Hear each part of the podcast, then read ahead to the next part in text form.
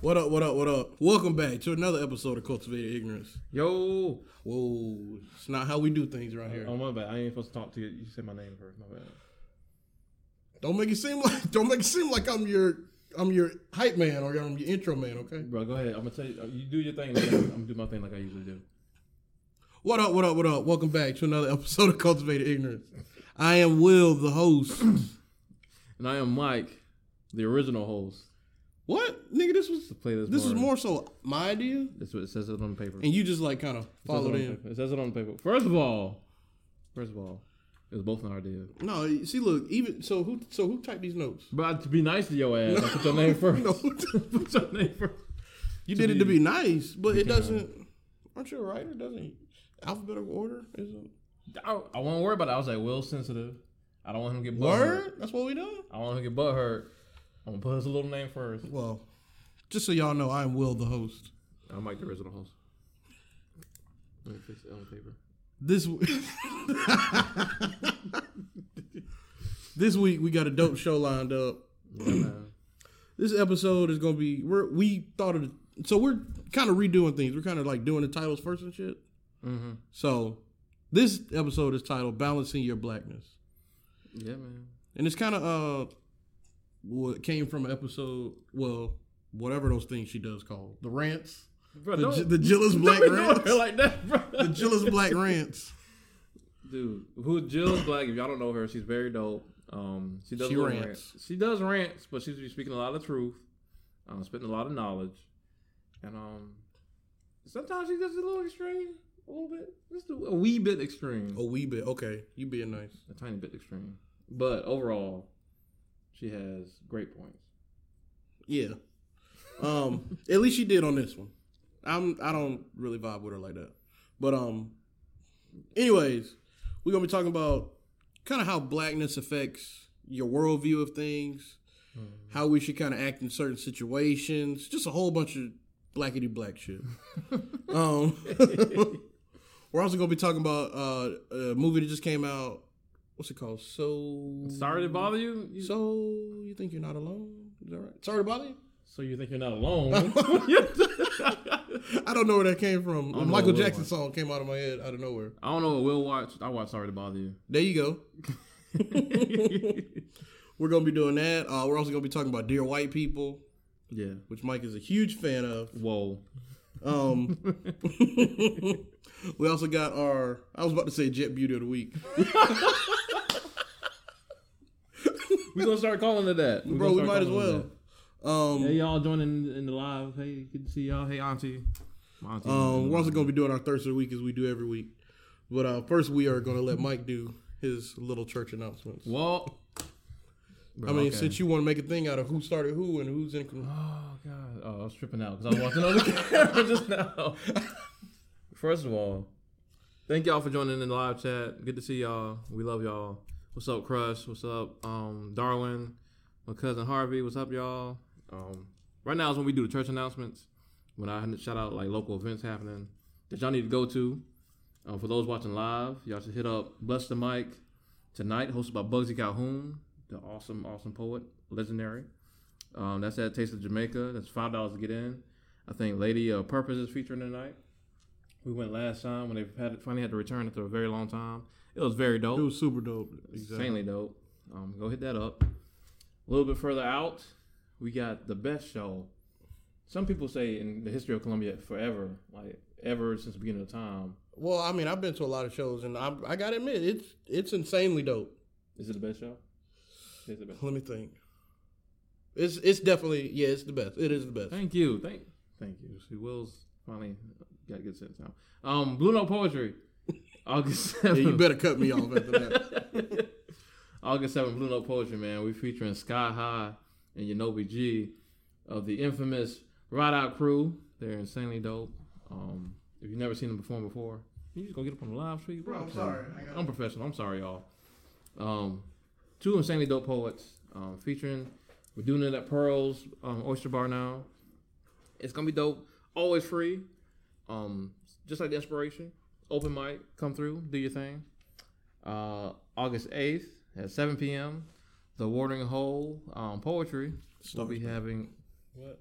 Said the star is back. Stars. um, the Watering Hole will host it. We hosting the Pack the Park fundraiser, um, at the Fireflies baseball park. I'm sorry. Oh, that's dope. Um, yeah, they're gonna be having fun and games and stuff. Uh, if you know the Watering Hole, uh, nonprofit organization that centers around people of color and their poetry, very very dope people. Um, please check them out. The tickets for that are ten dollars. For those of you who write out there, uh, Naomi just checked in. What's up, Naomi? Um, those of you who write um, and want to publish your own book, um, my good friend Teresa Wright will be having a poetry um, self-publishing workshop. I'm sorry, August September 11, uh, so August 11th at 2:15 p.m. The space for that is very limited. Um, hit me up in my DMs if you want to attend that. Um, but if you ever wanted to self-publish your book, if you got a manuscript ready now, she can help you with all that. She's insanely dope.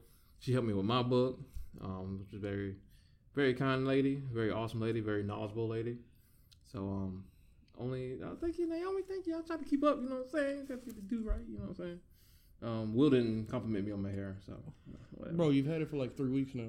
So like, two weeks. First of all, if you see the back, Naomi, you'll be you'll be wondering why did I comment. it's coming out this weekend. But it's cool. um, like I said, hit up Teresa Wright. Um, that's August 11th, 2:15. If you want to get in on that, hit me up. Um, yeah, I help you out with that. Last but not least, my Augusta people, August 11th uh, at 6:30 p.m. Uh, location to be announced. We got Dope Spit open mic featuring Saw Jules and Sky High of Ride Out. Um, like I said, Ride Out is insanely, insanely dope. Um, one of the best group of poets I've ever seen. Period. Um, Lexi, what's up, girl? How you doing? Um, yeah, insanely, insanely dope poets. Come through, see them. Um, I'll release more information about that as the weeks come. But um, yeah, man, that's what all the events y'all need to hit up this weekend or this coming weeks. Check them out. Is it my turn again? Uh, it's never your turn because it's actually my show. Go ahead, proceed then. Know. Go ahead. Well, I don't want to take over your part, bro, because you didn't. No, no, no, no, no, no, no, no, no, no, no. I want to give you a little nah, slice. Thank you for being so generous, bro. I mean, you got it, man. We're gonna beat the whole show, y'all. Just so y'all know, for those who ain't seen the show before. so, all right. So, like we said, this this episode is all about balancing your blackness. Um, like we said earlier, came from this uh, Instagram star, Jill is Black. Um, Icon. Yeah, you can catch her on Instagram at Jill is Black, and she is black as fuck. She's black as hell. um, and she was basically talking about like how you were supposed to, I guess, kind of how people feel like you're supposed to act in certain spaces, and kind of is are you supposed to always think about your blackness before you make decisions and actions and things like that? Now, we were also talking about this because um, what? Will I mean Jones said, "Hey, Will, what's my book, Darky?" Bro. so this so this is the form you choose, right?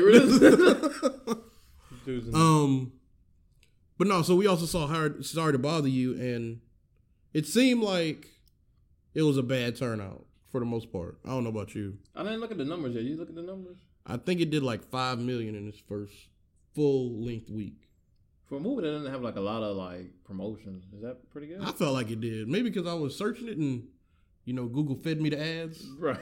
you put them cookies on your. yeah, cookies was deep. Um, I feel like I got promoted all the mm. time. I didn't see it a whole lot. I didn't see it out there like a whole. I seen like a couple of commercials. Yeah. And like the hype for it was real because like black people were like sharing it like crazy.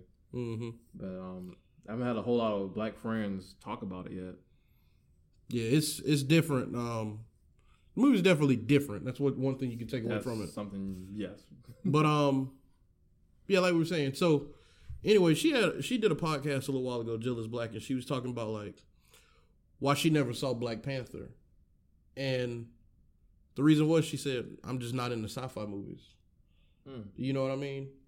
And so it brings me to question like after like the Oscars, so white, and all this other stuff, and you know we want to see black people kind of succeed or do whatever. Should we kind of act outside of our own interests to, I guess, further black people in a way? You know what I mean? Yeah. Especially like with movies and things like that. Like, sorry to bother you, it could just not have been your movie, like based off the previews you saw, whatever. Right. but you got like a black lead actor, a black supporting female actor, Right, right, right. you know, all this blackness. It should you kind of just act outside of your own interest to go see it. Are we just talking about like entertainment, or are we just talking about like black um products in general? I'm talking about like black products in general. I mean, unless like the product is trash, you know what I mean? I was gonna say. So, I think there's like a spectrum to it. Like, I don't really believe in seeing something just because it's black. Like, for instance, I don't. I'm. I hate Tyler Perry movies. Like, I hate them. Bro, them shits are the goats. You would love it. Hate Tyler Perry movies. I can't remember last time I went out of my way to go see one because I just feel like the quality is like not there. So the if you were putting out content, the first and foremost, like it has to actually be worth watching. I feel like, regardless if it's black or not. Yeah. That's a, like that's the debate me and my mom used to have all the time. My mom used to eat up some Tyler Perry movies because I know because they were black movies, and she didn't want to see like a black director like fade away into the abyss. You know what I'm saying? And be unsuccessful. And I was like, that's all well and good, but the shit's trash. But at the same time, um, for another instance, like a friend of mine's um, son sells jewelry, Mm-hmm. like really, really feminine jewelry that something that I probably wouldn't wear in a million years. But like I know he's like got a small business or whatever, and I just like decided to buy some necklaces just because like I can support him and I can just give the jewelry to like my mom, one of my homegirls, whoever. Like that, I don't have a problem with because I'm just trying to help a black business like you know get up the ground. So I mean, I guess it's a spectrum. I don't know how you feel. Is everything on the spectrum nowadays? I think so. everything just falls on the spectrum now. Bro, everything can't be black and white, bro. Like it really can't. I mean, I feel like unless the situation is like you said, like they're already known to be poor quality and whatever is being produced or you know sold or whatever. hmm I think you should try and give it a shot. Even if you don't not not interested at all. This is like just something that's just Maybe you should just advocate for something. Like maybe you should be like, you can do that. yeah, go see that. this thing. You can share it. You can share it. Like sharing does. Like I, we talk about it as artists all the time in Columbia. You may not be able to make like half the shows you hear about, but just hitting that share button. Yeah, can it definitely somebody. does stuff. Yeah, because I'm sure you you share a lot of stuff on Facebook. Absolutely, I know some stuff you just either not gonna go to or whatever. absolutely. You know what I mean? But um, yeah, that's kind of I don't even we weren't supposed to dive that deep, but um, that's kind of where it started from. But anyways, um, also like, how does your blackness change your worldview of things? Uh, I feel like the main way it's changed it is if it feels like I've been taught this lesson of like anytime I excel in any type of facet whatsoever, it feels like me excelling in it is an exception in a lot of ways. Like aunts, my aunts and stuff used to say like talk about me graduating college or even graduating high school Yeah, or like just being productive with my time, not having like several baby mamas, um, stuff like stuff, basic stuff. yeah, They talk like talk about it like it's an exception, like they expect it otherwise a lot of times, and I feel like that's expected of a lot of black men in general, let alone black people, to kind of fail or not be exceptional a lot of times. mm-hmm. So it feels like anytime I do something like above what I feel like is a standard, it feels like it's being praised on like a whole new level. Like, oh, he's actually articulate. Like, bro, it's, it's just so insulting. yeah, like. This shit is so insulting. What about you? Um, I would most agree with what you said, but also like I think like not just that. Like I think we are raised in a completely different way. Like there is there's not much, I guess, space to be kind of just explore ourselves as a whole. Oh, talking about like being weird or whatever? Like, Yeah, being weird, whatever. You know, just not having a set plan.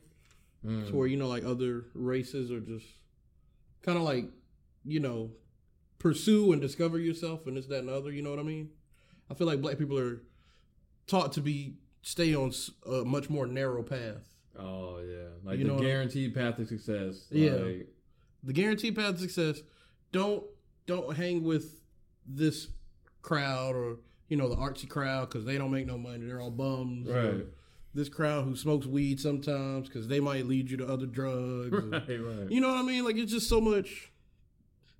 We, we're just not given that kind of freedom within our own community, and I think that's how it's mostly changed my worldview. Um, So it makes you more apprehensive to like go outside of the norm. no, not no, not really. I'm just, I just know that that's kind of probably when I was younger, but Mhm. you know, I just, I just kind of know that about my race in general. You know what I mean? Word, word. That we don't have that freedom to just kind of discover ourselves.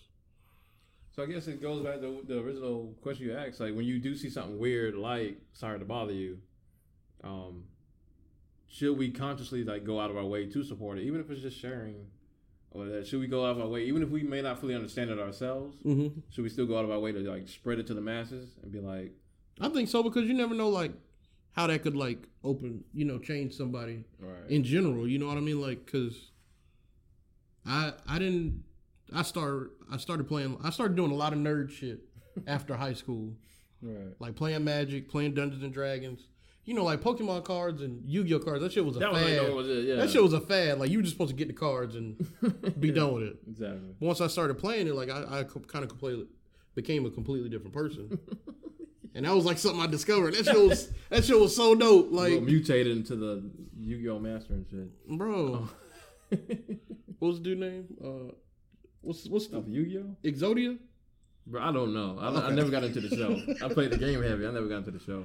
But yeah, man. Um, I think um Jones just made a good point. Um, follow the Bible and you're gonna be all right.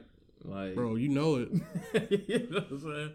I think we are taught like stay on the Christian path. Like anytime, and I've been. This is one thing I've been fighting with Christianity. Christianity is um anytime you take credit for something like you take it as a, your sole credit. Like older people will be like, Nah, God, you don't have that unless God gave it to you. I mean, but if you believe in, God, I mean, if they believe in God, then I don't see the problem with that.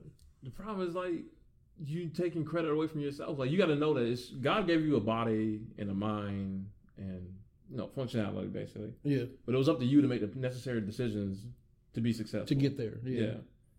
I think that's what it takes away. I don't think they're trying to take it away. That's what I hear, bro. When you, I, th- I think they're just giving God some some some love. there's giving God love, and then there's like, and then I mean, I, I mean, I, I understand like you wouldn't be here if God didn't let you here. Like I get that. Like that's, I can understand that to an extent. but it's like God was looking out for you, baby. This, that, and the third. It's I put it the perfect way, and I'm not gonna. I hate to put my mom on blast, but I love you, mama. If you see this ever, Yeah, that's your ass. She's gonna beat my ass as a grown man either way. But my mom does like incredible Oh, hey, things. Sure. We don't get slapped on live Facebook. what? I'm, I didn't mean to cut you off, but You gonna shut up. what? I thought you was making um. I thought we was starting mama jokes. No, Cicely popped in. Oh, I thought you were saying hey to my mom and shit. Bro, come on now. Just so y'all know, we be clowning each other moms. That's all I love. Come on now, bro. Stay professional. all right, it doesn't exist here. That's cool. Um, so my mom does a lot of wonderful, wonderful things. Hey, sister, I love you more. Um, wonderful, wonderful things. And every time she does something nice for me, I say, "Thank you, mama. I appreciate you so much." She's like, "Oh, thank God, sweetie. It wouldn't be here without him." I'm like, "Mama, Just take the love, guys. just take the love, take my love." and every time I try, like, it, it- you have to force my mom, like, "Thank you, mom. Say you're welcome." she be like, "God says you're welcome." All the glory to God. Glory to God. So it's like, man, you gotta know, like, you're still a powerful human being. Like, Yeah. if you believe in God, like I do believe in God, like, yeah, definitely a force, but Not everything. not everything. I guess, bro. I give all the glory to God. That's fine, man. oh man. So like, you know, there's well, there was a recent situation in my life, our lives. What, what situation we talking about? There's been a lot of situations. The the uh The friend? yeah, Okay. that thing. Okay, so yeah. So like, all right. I gotta I gotta admit something in the midst of the story. So next question is how do you walk the line being black and just being human, right? right. Okay. So we had that situation. I can't I can't air it all out No, we ain't gonna do it all. because it's still a uh, We would love to. still a work in progress. It is. But um, you know, situations arise where like you feel like there was, I guess, wrongdoing. You know what I mean? Mm-hmm. And you, I guess, as a black person, you always kind of wonder, or you always think, am I upset, or was this, or did this occur because I'm black, Right. or just was it just an occurrence of somebody being upset? You know what I mean? Right. So, like, let's say a white person calls you. A, well, no, let's say wrong. That was a terrible example because that shit's auto racism. It's auto default racism. Yeah, but um, I don't know. There's just situations that occur, and so like you know our situation with the dude saying the n word. Right. Um, I found myself yesterday. This is way out of left field. I found myself the other day. I was in traffic. This motherfucker. I changed it to motherfucker today. Cut me off. Um, Is that the c word? no, I didn't say. I didn't say the c word. I said bitch. Mm. Well, But I was. I had to think to myself like, was I being sexist, or was I just saying bitch? Because I felt like What's the know- answer? Only you know the answer. I don't. I don't know. Was it first of all? Was it a woman? It was. I don't know, bro. Sounds kind of sexy. Oh my god, bro. So yeah. So I said bitch, but if I had said like I feel like bitch was the only thing that would have came out of my mouth. It could be sexist. I'm I'm being dead ass. Like I mean, it's a question of when you say when you insult somebody with bitch, do you mean like in insulting in insulting manner, as in like I mean like bitch like scumbag motherfucker. so? There's nothing like no feminine undertones, no like. I call dudes bitches all the time. But when you do that, is it because like you're trying to tell them that they're acting like a woman or a girl or something? No, not really. It's just you a bitch. You're like I call you a bitch all the time. First of all, you don't love me. just like that situation. I'm saying it's like it depends on where I mean, it's coming from. Like, just like with the friend, like we said in the question. Like, um, actually, a better example. Uh, I know you saw the Sacha Baron Cohen uh, prank the dude, the representative. Oh, I ain't never seen it. Okay, well, I didn't know Sacha Baron Cohen was still out here like that. no, nigga, nobody No. did. Men often use bitch and masculine. That's what I was trying to get to the point of um Jones trying to figure out. But anyway, Sacha Baron Cohen He pranked he was a bitch, Jones. he pranked some House of Representative um Republican. Um, he was dressed as like a North, a Middle Eastern, and he told the dude like if ISIS like attacks him, if they try to kidnap him, he should scream some obscenity that everyone would pay attention to to draw attention. So he was like, "What's the worst thing that? What's the like the forbidden word in America right now?" He's like, "The N word, right?" And he was like, "Yeah, yeah, yeah, yeah, yeah." So like he did like an exercise. And he had like he was kidnapping the dude, and the dude just like screamed the N word like so free, like he just like at the top of his lungs said it, and it was like, was that because was that a part of him? The way he said it was a part of him like always saying it, or was it like my life is in danger? This is the only thing that can save my life. like that's the fight. so stupid. and I think it relates to our friend because like he claimed that he don't talk like that, but he was upset in the moment. yeah. So it's like mm, that's what you say when you upset. I hope not. I don't know. I feel like at the end of the day, you know what you mean when you say bitch. Yeah. So Just don't know. were you shaking your head like you got? I don't know, man. I'm. Hey, the good thing is, two years ago, Mm. I, I wouldn't even have thought of this. Right. It would. It wouldn't Oh. have been even on my radar to think of this. Oh no, yeah, that's what we call growth. Yeah. this gotta happen. Like, who's Jones in here talking about? it? Jones in here starting fights with people. What's in you come out comes out. I agree, Jones. I agree. Like, I do know that some people just say like kids like go on Xbox Live. You get the shit all day. Kids will say shit that they know is gonna offend you, Yeah. and the kid don't even know what the N word, like the origins, history behind it. They just know you black, and they gonna say the N word, and just to piss you off. Like, And they be getting it too. you gotta mute that shit, man. That's why I'm fuck with Fortnite. That should be too much. Yeah. Um, did you answer your own question? Did we actually ask the question? I don't know. I, I went off on a tangent. You went off on the self discovery to the misogyny and shit. Oh. Come on, man. You can't be doing me like that now. We on live, bro. I'm sorry. Will, Will loves a woman. It's a black woman. Um. How do you walk the line between being black Yeah. and just being human? Did you already answer it? No, I don't. No. You're not going. The question was just for me. um, I mean, it's my show, so I'm the original host, so you have a slice of show now. Uh, Lexi said it's taught, um, not by nature. Yeah, I agree. Absolutely. Yeah, that's that's definitely taught. Hatred is always taught. Um, how you walk the line between being black and just being human? Um, I think I walk it naturally. I don't go out here shoving my blackness down everybody's throats because I don't feel like it's necessary. I don't go looking for racism.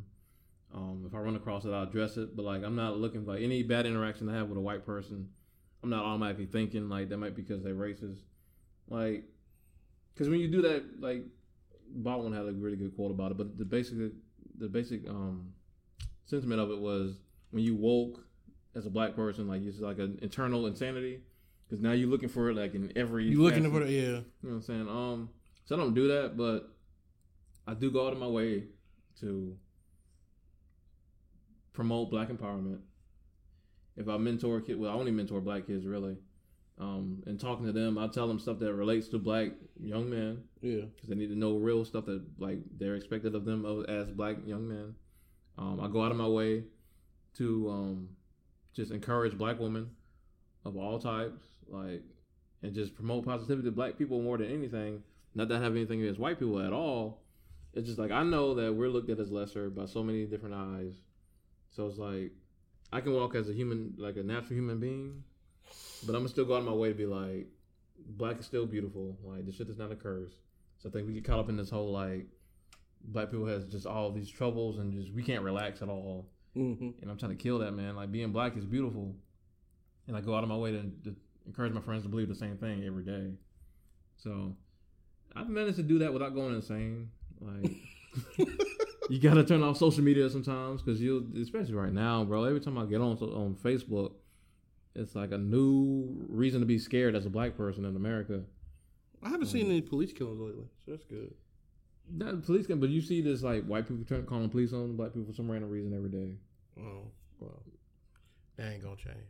Uh, so and so black woman got called ugly because she's dark skinned, or like just some reason to just like hate on black people every day. Yeah. Bro. You just got to turn that shit off sometime. Um, thank you, Naomi. She got the, she put the, um, the quote for me. To be black and remotely conscious in America is to be in a constant state of rage. Yes, that's the quote. Oh, I did see that somewhere. I think we watched um, "I'm Not Your Negro" together. I believe. you- Oh, okay. Oh, that was Baldwin. I didn't hear you say Baldwin. I'm sorry. Yeah, yeah, yeah. Appreciate that, Naomi. Um, you answer the question? You just gonna skip over? No, I mean, bitch. I'm trying to emasculate you right Bro, see, you said it again, bro. Y'all watching it as it happens. Um, nah, man. I, I, I think for me myself, um, I just try to make sure I'm not disrespected as far as like you know my blackness is disrespected or black people being disrespected. I can't say that I really advocate or I'm out here like that, you know, volunteering, doing all that other stuff. All right. But I, I feel like if there's a situation, then I feel the need to address it. Like, especially, especially at work, You be having the microaggressions at work, bro. Like, bro, you know, like sometimes you can just kiki, and sometimes it's like, all right, all right, y'all just When was y'all just done got too free with y'all shit, I don't know if you can talk about it, but what was the last time this happened? bro. It's it's. I'm sure it's got to do. Everybody in that office is football fan, so I'm sure it had to do with the kneeling. Oh, I'm sure it had to do with the kneeling. Oh hell. So, something about these guys making millions of dollars, this, that, and the third, yada, yada, yada. Shut up and play football. I'm pretty sure it had something to do with that. They were just like talking over you, like they, they yeah, like, because my office is, what is it? Uh, three, two dudes that used to be in the military, a lady whose whole family's in the military. Mhm. It's just like wall to wall patriots in my damn office, bro. So, yeah, man, like I just try and make sure that I defend it when it's necessary. You know what I mean? You feel like you can defend it at work though? Like, I mean, I've gotten to? away with it before. I've gotten away with it so far. I'll say that. so far. Yeah, you feel but- like you gotta control it though. Like you gotta like pull like. I can't go all the way in on y'all motherfuckers, but y'all gonna hear me, huh? Yeah, dude was like, dude said something. One of them, one of them white cats. He said something, and he was like, "Well, I mean, if they don't like it so much, they should just leave, or something." No, he said something like, "If it wasn't for us, y'all wouldn't be here." And I was like, "Yeah, you're right. I wouldn't be here." I was Bro, it's just like Absolutely right. it's dumb shit like that. Like you got to deal with all day at that job, anyways. Bro, I'll tell you. So, like I said, I just try and make sure I'm not disrespected or my blackness isn't disrespected. I think that goes for most people. You know what I mean? Yeah, and I think there's a way to go about doing it. Like you ain't got to go all the way in every single time. Because one thing I do see is people like being quick to be like, as soon as they get in the room, as soon as they, as soon as they get into the debate with a white person, Yeah. it's like, all right, as soon as this motherfucker say something sideways, I'm going in with the check your privilege lines. I'm going in with the Check your privilege. I got the, I got the, uh, I got the damn privilege manifesto. bro, like I think we get like really, really anxious to do that, and that's understandable where it comes from because we dealt with bullshit for so long. But sometimes it's like, all right, just relax. Like you ain't got to go go to ten unless you push the ten. Yeah, Because if you just go off straight off top, they're gonna make you look crazy and play victim. yeah. Um, like um, what's the name with um LaVar Ball? The um, what's the lady's name? LaVar Ball's the goat, by the way. All right, stop. Oh, you talking about Kristine Leahy staying in Yeah. place? all the shit she was talking, and then LaVar like was like, "I'm gonna go ahead and kill this shit now off top before you even start." She's like, "What's wrong? I don't know what I did." What's Like, wrong? That bullshit, man. Like, there's a way to go about doing it. Yeah, man. So Like, it's crazy. don't let these people out here. Don't let these people of other races disrespect you. Exactly. what is um Lexi saying? Like it's crazy when people come into my job or coworkers don't get that being the only black female human being takes a toll, but I hold my own and make a plan and not tolerate this action. That's what I'm talking about, Lexi. Let them know. Yeah, t- yeah. Tamika can't work at my job. Oh, Tamika's taking some heads off. bro. We bro, we be both be fired.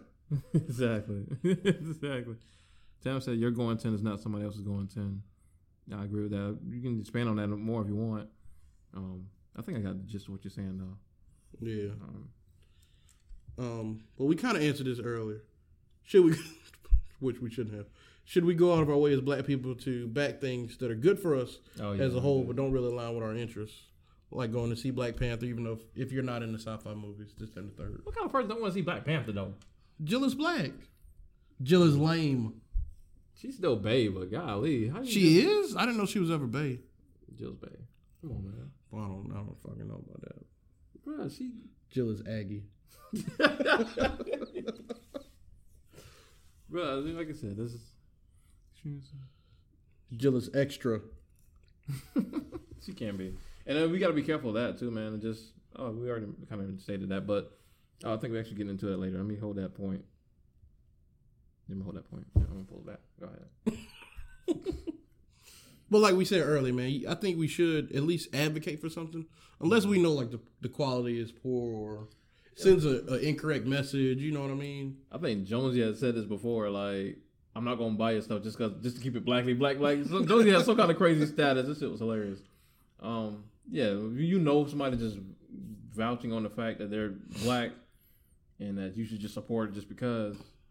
Like, nah, you still gotta have quality quality things. Yeah. Um.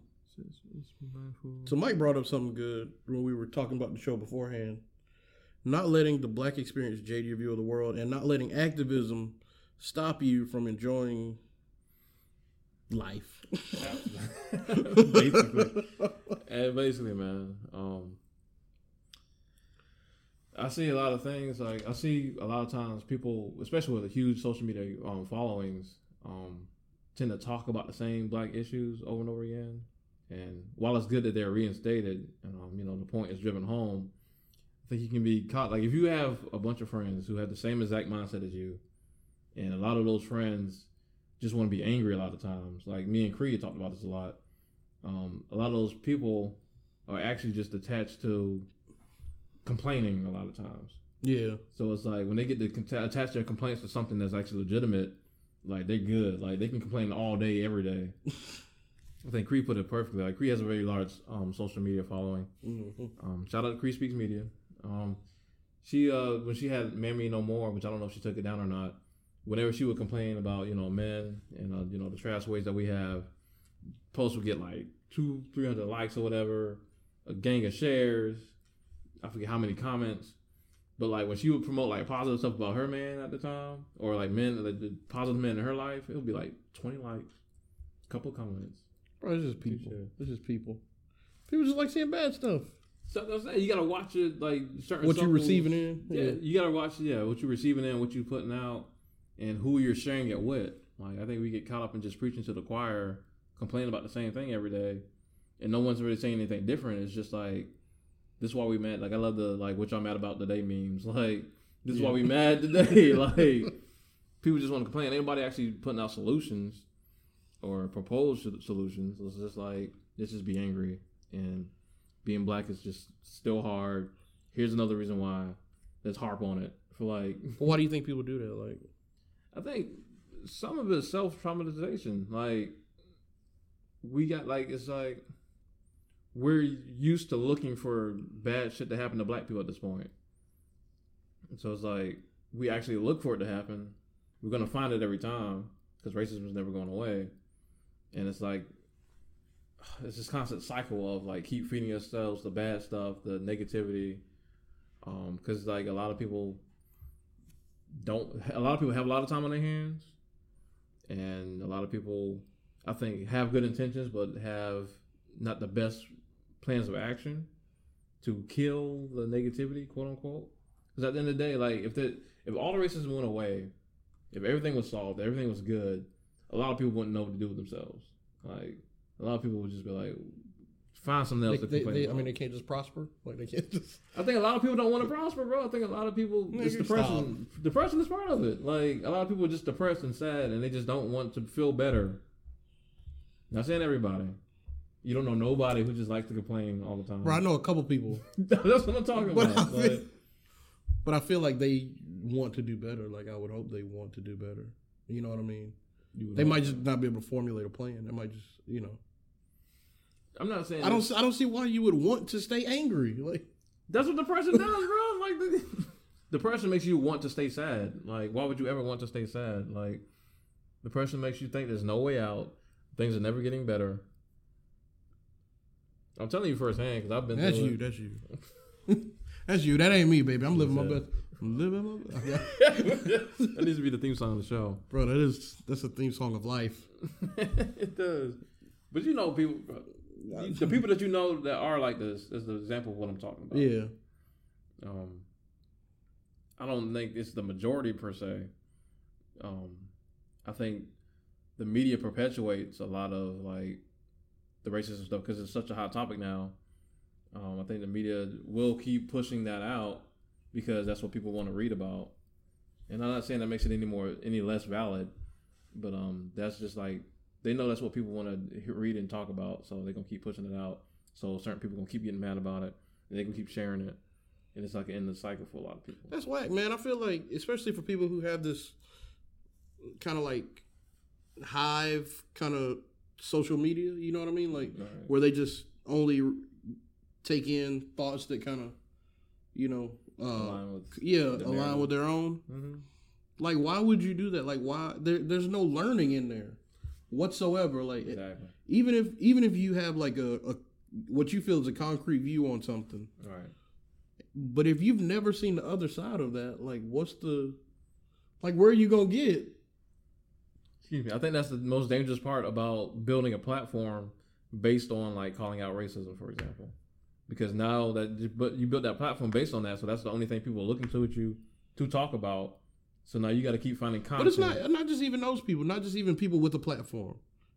Just people who follow these people. You know what right, I mean? Right, right, right. Like they're not putting stuff out. They're just they just follow a certain number of people who hate white people for slavery. right. Like why not try and receive? That's what I I feel like that's what we preach. You know what I mean? Absolutely. Just receive information even if it doesn't align with your own. Like why? Why not? It seems like you just you living in ignorance.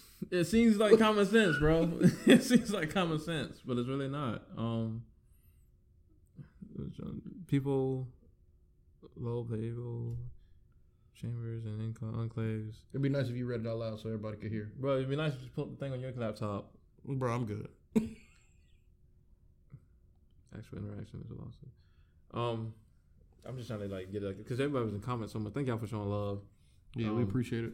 I think Jones was like saying like people love to just stay in their Bubble. bubble comfort zone, like if all you know is misogyny or if all you know is racism and calling it out, like, and someone gives you an actual solution for a lot of people, it's I'll put it the best way I can put it. Um, I just talked to Steven Barnes, a famous author, um, a couple weeks ago. And he said uh, the reason that a lot of people don't succeed is not just because of fear of failure, but because of failure, of, fear of success. Because when you succeed, you got to kill like your old self. Like your old self, you have to grow into a whole new person, right? Mm-hmm. You know, the actual de- and actually develop into a whole new being. So you have to kill this old person and all your old ways. For a lot of people, that's a scary, very, very scary thought. Like, I have to destroy this whole thing I've been my entire life and be this whole new thing that I don't know what's going to work out for me entirely. Yeah. Like, I think a lot of people are afraid of that. N- niggas need to do better. Always grow, man. Like, yeah. let's also remember that racism isn't the only system of oppression affecting black people. Absolutely, Naomi. Oh, that's very true. Right. Um, I'm trying to read these comments as they go, man. One of the most important things I saw my father ever do was listen to Fox News.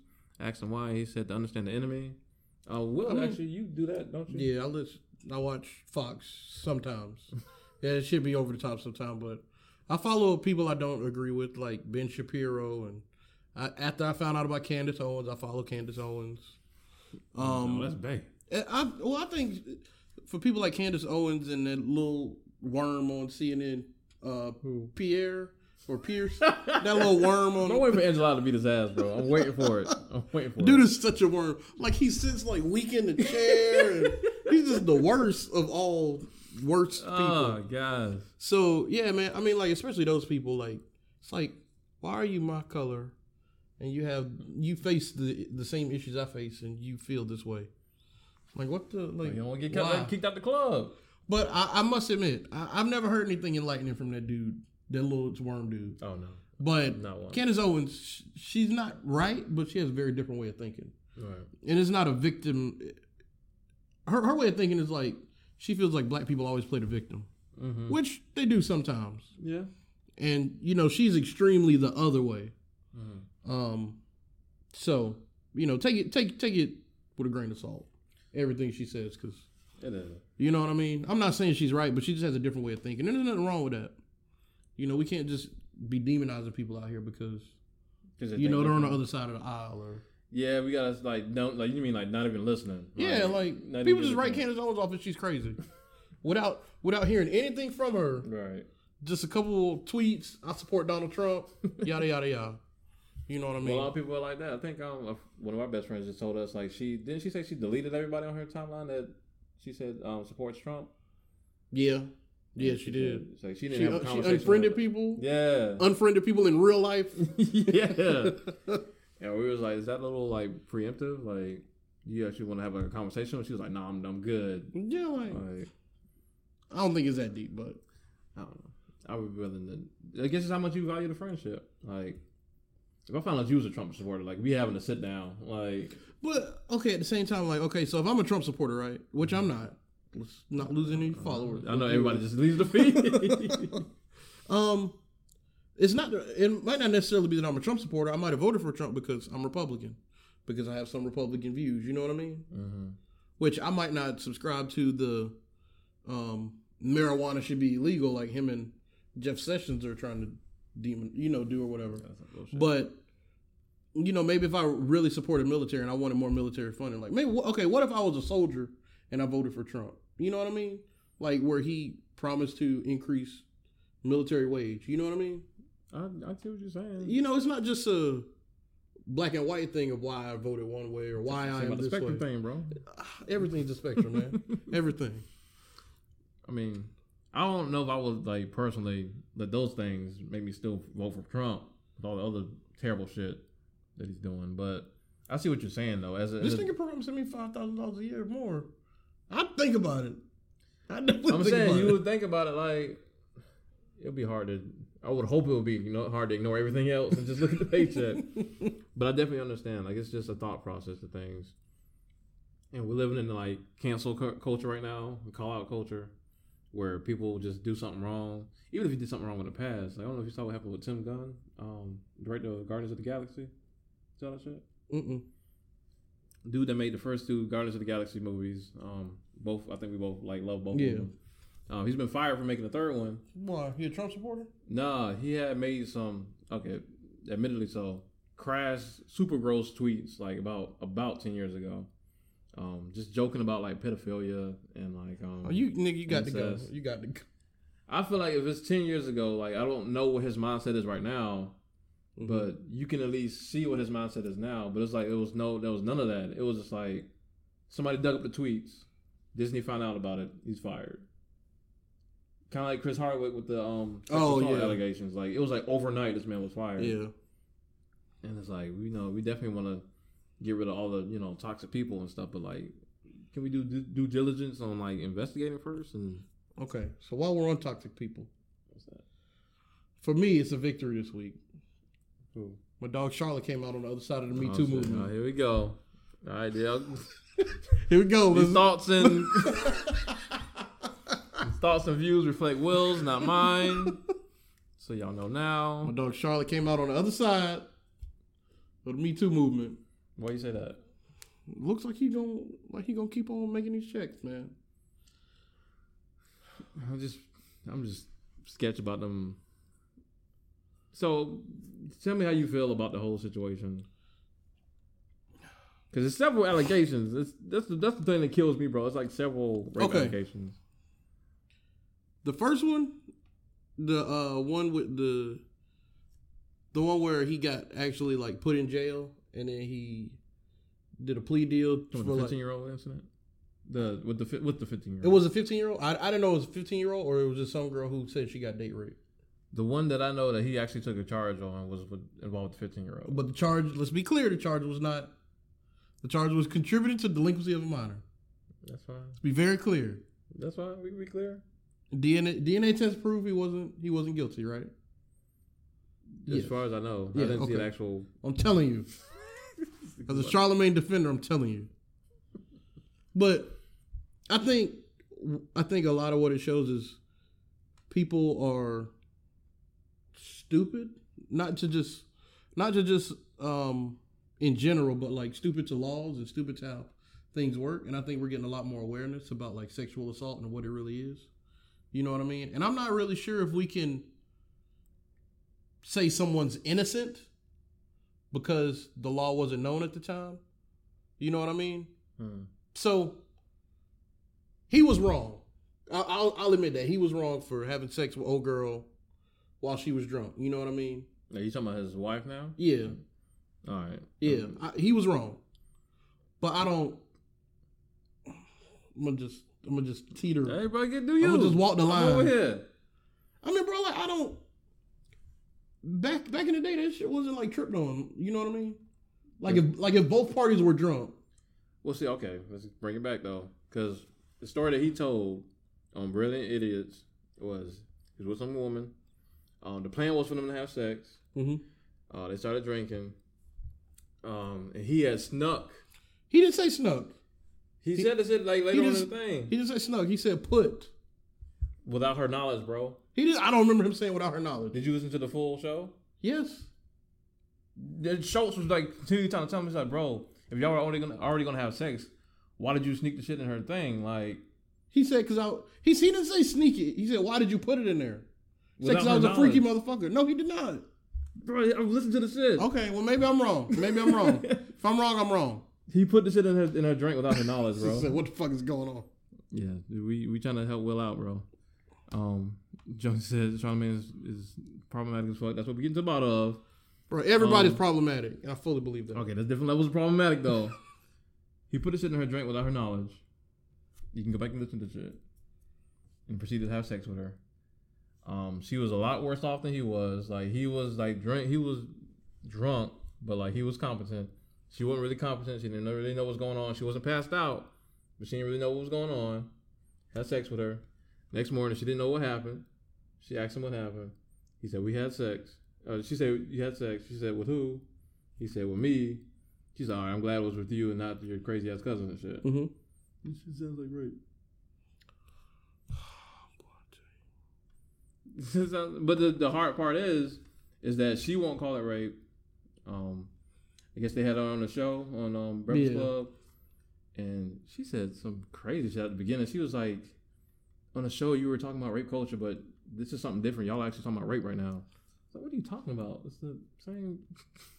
The one thing I did, I, the one thing I was a little bit on the fence about was like, Charlamagne describes it as some woman, and uh, when he talked about it on the Brilliant Idiots podcast, Mhm. and then like out of out of out of just so happened to be his wife. Right. That was a little fishy. That was a little fishy. That seemed like a cover up, but That and the only time I've ever seen heard John, Charlamagne be like seen ingenuine is um or non genuine is so when he described it on the Brilliant Idiots, he was like, yeah, like, I was kind of tipsy, but she was like fucked up. On on Breakfast Club, he was like, yeah, we were both just out of our mind, drunk, and we just had sex. I was like, bro, what are you doing? bro, I mean, she said she said your memory's shit, so maybe his memory wasn't that good. Even though she was supposed to be drunk out of her mind and pass out and didn't remember what happened the next morning, maybe twenty years later she knows. Shut your ass up. Maybe twenty years later, with a straight face. maybe twenty years later she knows exactly what happened. Shit sounds like rape. It came back to her. Shit sounds like rape. What do you say? Why do we go so out of our way to defend men and not victims? That's what I'm here for, Naomi. Like I'm saying, like I think she got raped, bro. Like I, I'm sis, I think she got raped. Um, I think she has. She's she maybe she doesn't identify it as rape. Um, maybe because they're married now, she feels like she has to defend her man now. Okay, so let I me. don't know. Do you think by public perception back in whenever it happened 20 years ago, did they say it was 20 years ago? I thought he said like 1998 or something. Which incident are you talking about now? The the one with his wife. What did you say? What was the question again? I said, when did it happen, and what do you think public perception was of that occurrence back then? I mean, clearly, just like with the Brilliant Idiots podcast, I don't think I think people didn't think it was a big deal because they were laughing about it, and Well, they were laughing about it in like 2016, 2017, whenever that thing happened.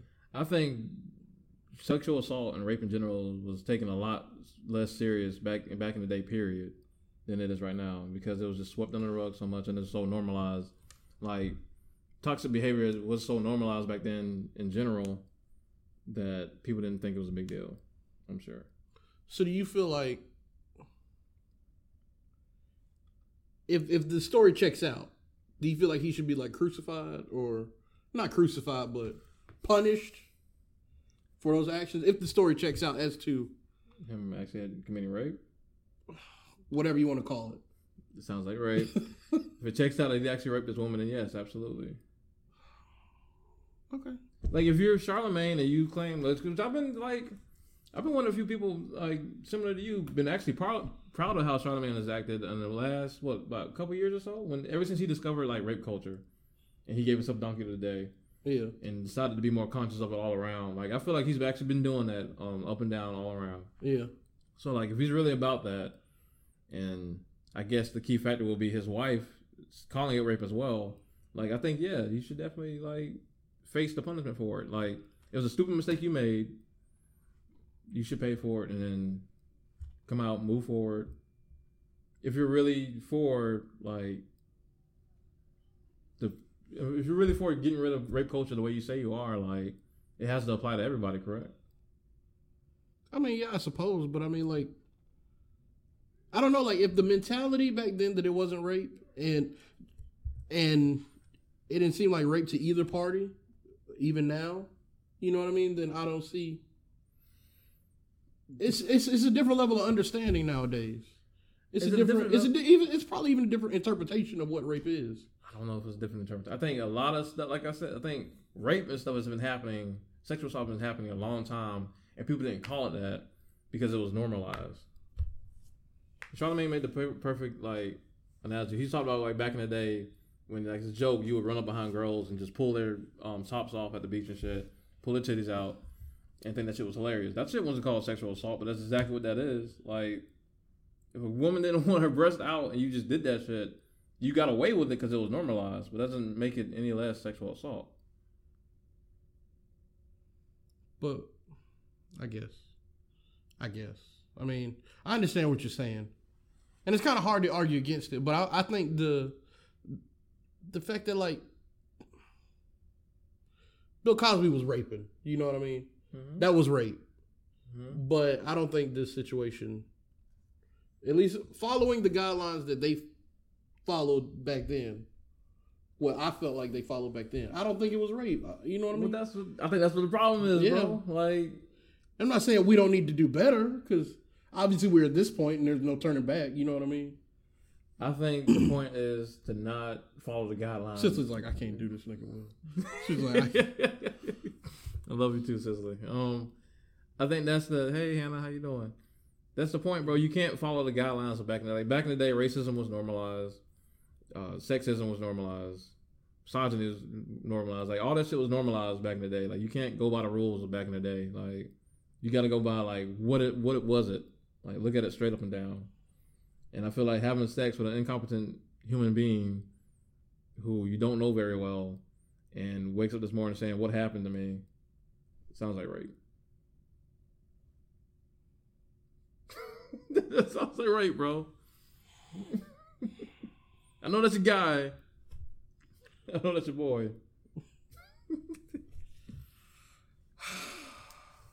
well, we just gonna go to the next topic. Bro, like, admit to yourself that like the best people can make terrible decisions.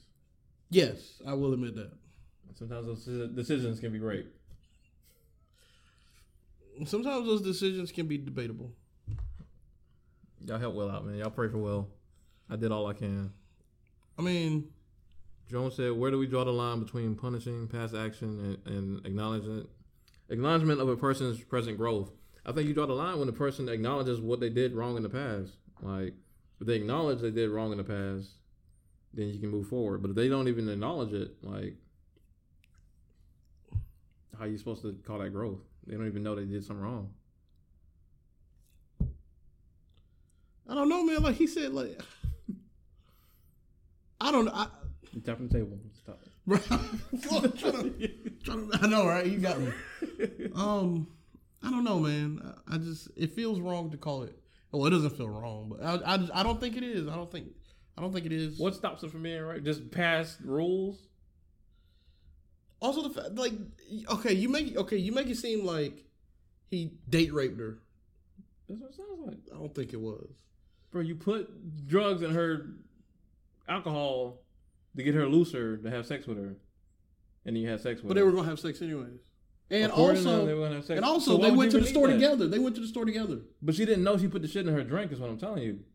But if they went to the store about the Spanish fly together, so then Even if that may be so, like, maybe maybe that's a detail he left out. You know what I mean? Like, why would you? Why would you say that? why like, would you not say I, we took the Spanish fly together to have sex, to have greater sex? wording? I mean, I'm just saying. Like, it That's seems like if you include that in the story, Bro, Schulz literally said you. I gotta listen to it again. Listen to it again. Schulz literally said you snuck the shit into the thing. Like, why would you do that if y'all were already gonna have sex? I don't remember him saying snuck. I don't remember him He saying might the have said snuck. snuck, but it wasn't a. it- she wasn't knowledge. She didn't know he put the shit in her drink. Point blank I thought he. I thought he did. she didn't know he put the shit in her drink. Okay, Let's do the show again. I will. So it's like if you're already gonna have sex, why do you need to put shit in people's drinks without them knowing? I don't. I don't think that's what happened. I don't think that's what Like, was go- described. Go listen to this shit, man. You know I'm saying? You're creating a threshold of acceptable violence and essentially saying that until it crosses a line of your choosing, assault is acceptable. Uh, you want to answer Well, that? I don't. I, I mean, I'm not on the witness stand. I'm not. You know what I mean? Like, I don't have a. I, I don't have a. I don't have a part in this actual thing. It's just my own belief. Like, I think she's saying like by perpetuating a certain narrative that that the narrative that you're perpetuating like that's part of like reinforcing like you know victims being victimized by such actions as we are gonna have sex anyway, so I just put the shit in the drink. I, okay, we're gonna debate on whether, you can listen to the podcast. and I will after the show. That's cool. Everybody's saying it's rape. Okay. Everybody okay, for the- says it's right. Okay, for the point of us not losing followers, it was rape. I'm, not trying to. We got to move on, but I, I don't believe it was rape, and Mike believes it was. And then we'll I definitely do. and I'm growing. So even if you think I'm wrong, I'm growing. I'll admit that. I think Mike can say that I've grown a lot I think Will has definitely grown before. It was time, y'all. If y'all know, when I was first like introduced to like feminism and just like becoming like just the womanist in general, like I used to like come to Will and another friend of ours with these like philosophies of how we. I apologize. That was poor wording on my part, Naomi. I apologize. Okay. Um, and like when I was always first like trying to just introduce what misogy, what defines misogyny, like motherfuckers was crucifying me, but like since then I, I do see Will understanding a lot more stuff. Um, I think he's wrong about this thing, but like in general, I think he's. Um, I was wrong about Cosby. I tried to defend Cosby at one point. Oh God, bro, you was bad with that shit. Yeah. I remember we was at um Speakeasy with that shit. He was terrible that. I don't know. Um, All right. So we went on a tangent. yeah. Um. All right. Where we at now? Knowing when to pull the black card. what the fuck? Talk about this one, Mike. 'cause I'm not. Um, I put black card in quote and quotes whatever, but knowing when basically knowing when like an unfortunate situation that happens to you is because of your skin color versus like just like an unfortunate situation. Um, how do you kind of like navigate that in your personal life? I mean, I think it's all about like, like we said before, just you know, balance. Like trying not to call out everything. You know what I mean? Mm-hmm. And earlier, like I said, just kind of doing what I got to do in certain situations. Um, you know, there's always going to be some things that arise. uh, what they say. I feel like people are filleting me. They might be. Jonesy said, "You want me to read what Jones said?" Go ahead, bro. I'm, Jones said, "Y'all let, let- help Will out, man. Help him get help him get his life." bro, I'm all Um, about growing. As men, we have a duty to accept women's definitions of rape and sexual assault and act accordingly. My last word on the on the matter. Agreed. Yeah, absolutely. Agreed. Because that mean I just talked about my home, with my homegirl the other day. Like we as men don't have to worry about if we go down a dark alley. We ain't worry about getting raped. Like that's we might worry about getting robbed or beat up, but that's not something we have to live with. So yeah, we definitely got to listen to women at all times, and um just stuff that's just been normalized in us, man. Like we don't a lot of us don't know what sexual assault is, man. Stuff we do every day is sexual assault. Yeah. Um, the thing dudes do in the in the club when they sit standing against the wall and a woman walk by and they just grab ass and just place on. I've seen that shit firsthand. Yeah. That shit was insane. Um, Um, I don't know how we got so deep on it, but it's real. It's a serious thing. yeah, man. it is. Yeah, it is. Um, we Go ahead about how you navigate, how you take off your black skin, and then put it back on. No, it's fine. What? I'm just playing. um, no, how you go ahead. um, you go because okay. I already said my little piece. Um, it's, been, it's even been some things. I think um, I think we were like just like jumping the gun on. Like I think um, what was it? The H and M thing with the kid with the monkey shirt. I think we had Tamrick on the show talking about that one, and um, I didn't think like that was necessarily like on purpose, trying to like call people monkeys, black people monkeys. I thought it was a stupid ass decision that they just like made because they're racially insensitive, and like when you have a company that's you know led by white people, they ain't got to deal with like being called a monkey. They ain't got to worry about none of that shit. So I think they made a dumbass decision. Um, but I wasn't super offended because like I don't expect white people to be sensitive to stuff that affects us. Like it's wonderful when it happens, but like for the most part, whenever racism occurs towards black people, like white people ain't got nothing to do with it because they just ain't got to deal with it. So it's like, why would I even expect you to change that? So I feel like um I'm not super anxious to pull it because because of that fact. And it's, plus, white people just say stupid shit sometimes, man. For example, when I first got this damn hair shit, right? I knew the bullshit was coming at work. I knew some dumb shit was coming. I knew it. Went into work, and they was actually doing good at first. They was like, "Hey, Mike, like, like your hair, nice hair, Mike. Cool dude, Mike. Whatever, whatever." and shit went left. It down there did because like I, all that was cool. I was like, all right, they doing it. That made me proud. I went to go. We had a new employee come in, and um, one of the directors called me. They needed assistance getting her logged in. Went to go see her. It just so happened she had a similar hairstyle to mine. She's like, "Oh, you guys have the same hair. You guys go to the same person, like shit like that." Can easily be taken like the wrong way. Could have easily been like, "So you think all black people go to the same fucking shop?" Stick keeps flipping. No. You think about all white people go to the same shop or whatever, whatever. Like it could have easily been taken there, but it's like, nah, we got similar hairstyles. They're different, but you know, we just we just here. Yeah. We just like our hair, you know, out our face sometimes. So stuff like that, like you just pick your battles more than anything. Pick your battles. Like you ain't got to fly off the rails every time, unless truly necessary. But if you go around looking for a fight, you're gonna find one every time. Like I don't know. What's to say? Darwin said, "Let's not forget about passive white racism." That's what I'm saying. Like that's what you fight with in your head. Like is this niggas being slick? I know, bro. They saying some like shit that just like they feel like they get away with something, or they actually just said something just out of ignorance. Like, yeah. that's hard, man. I think white people do say a lot of stuff out of ignorance. So, At the same time, you just you just can't let that shit slide. Like, so when they do, when you know it's genuine ignorance, like what do you do? You just I mean, you you say something about it. Like, you might. I mean, you don't have to wild out on them. You know what I oh, mean? gotcha. yeah. I agree. but With just just nip it in the bud. Like, hey, Jerry, come here. Yeah. let, me talk, let me talk to you. Yeah, man. I hear that. Um. All right. What else? Ooh. Putting a stop to the constant blacker than thou competition. Light skin, lifelong hardships. what the fuck?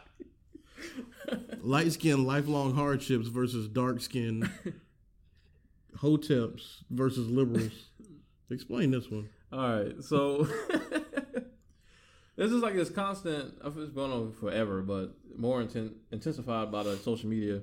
Constant war between between black people, of like, of course, hoteps um, that claim they're for black people, but as soon as you come out as gay or feminist or anything like that, they you know it's ah it's instant fights. Yeah. Um, I constantly see, uh, which dark skin have a lot of hardships. I'm sure there's a lot of hardships that come with light skinned people as well, um, and especially that are mixed.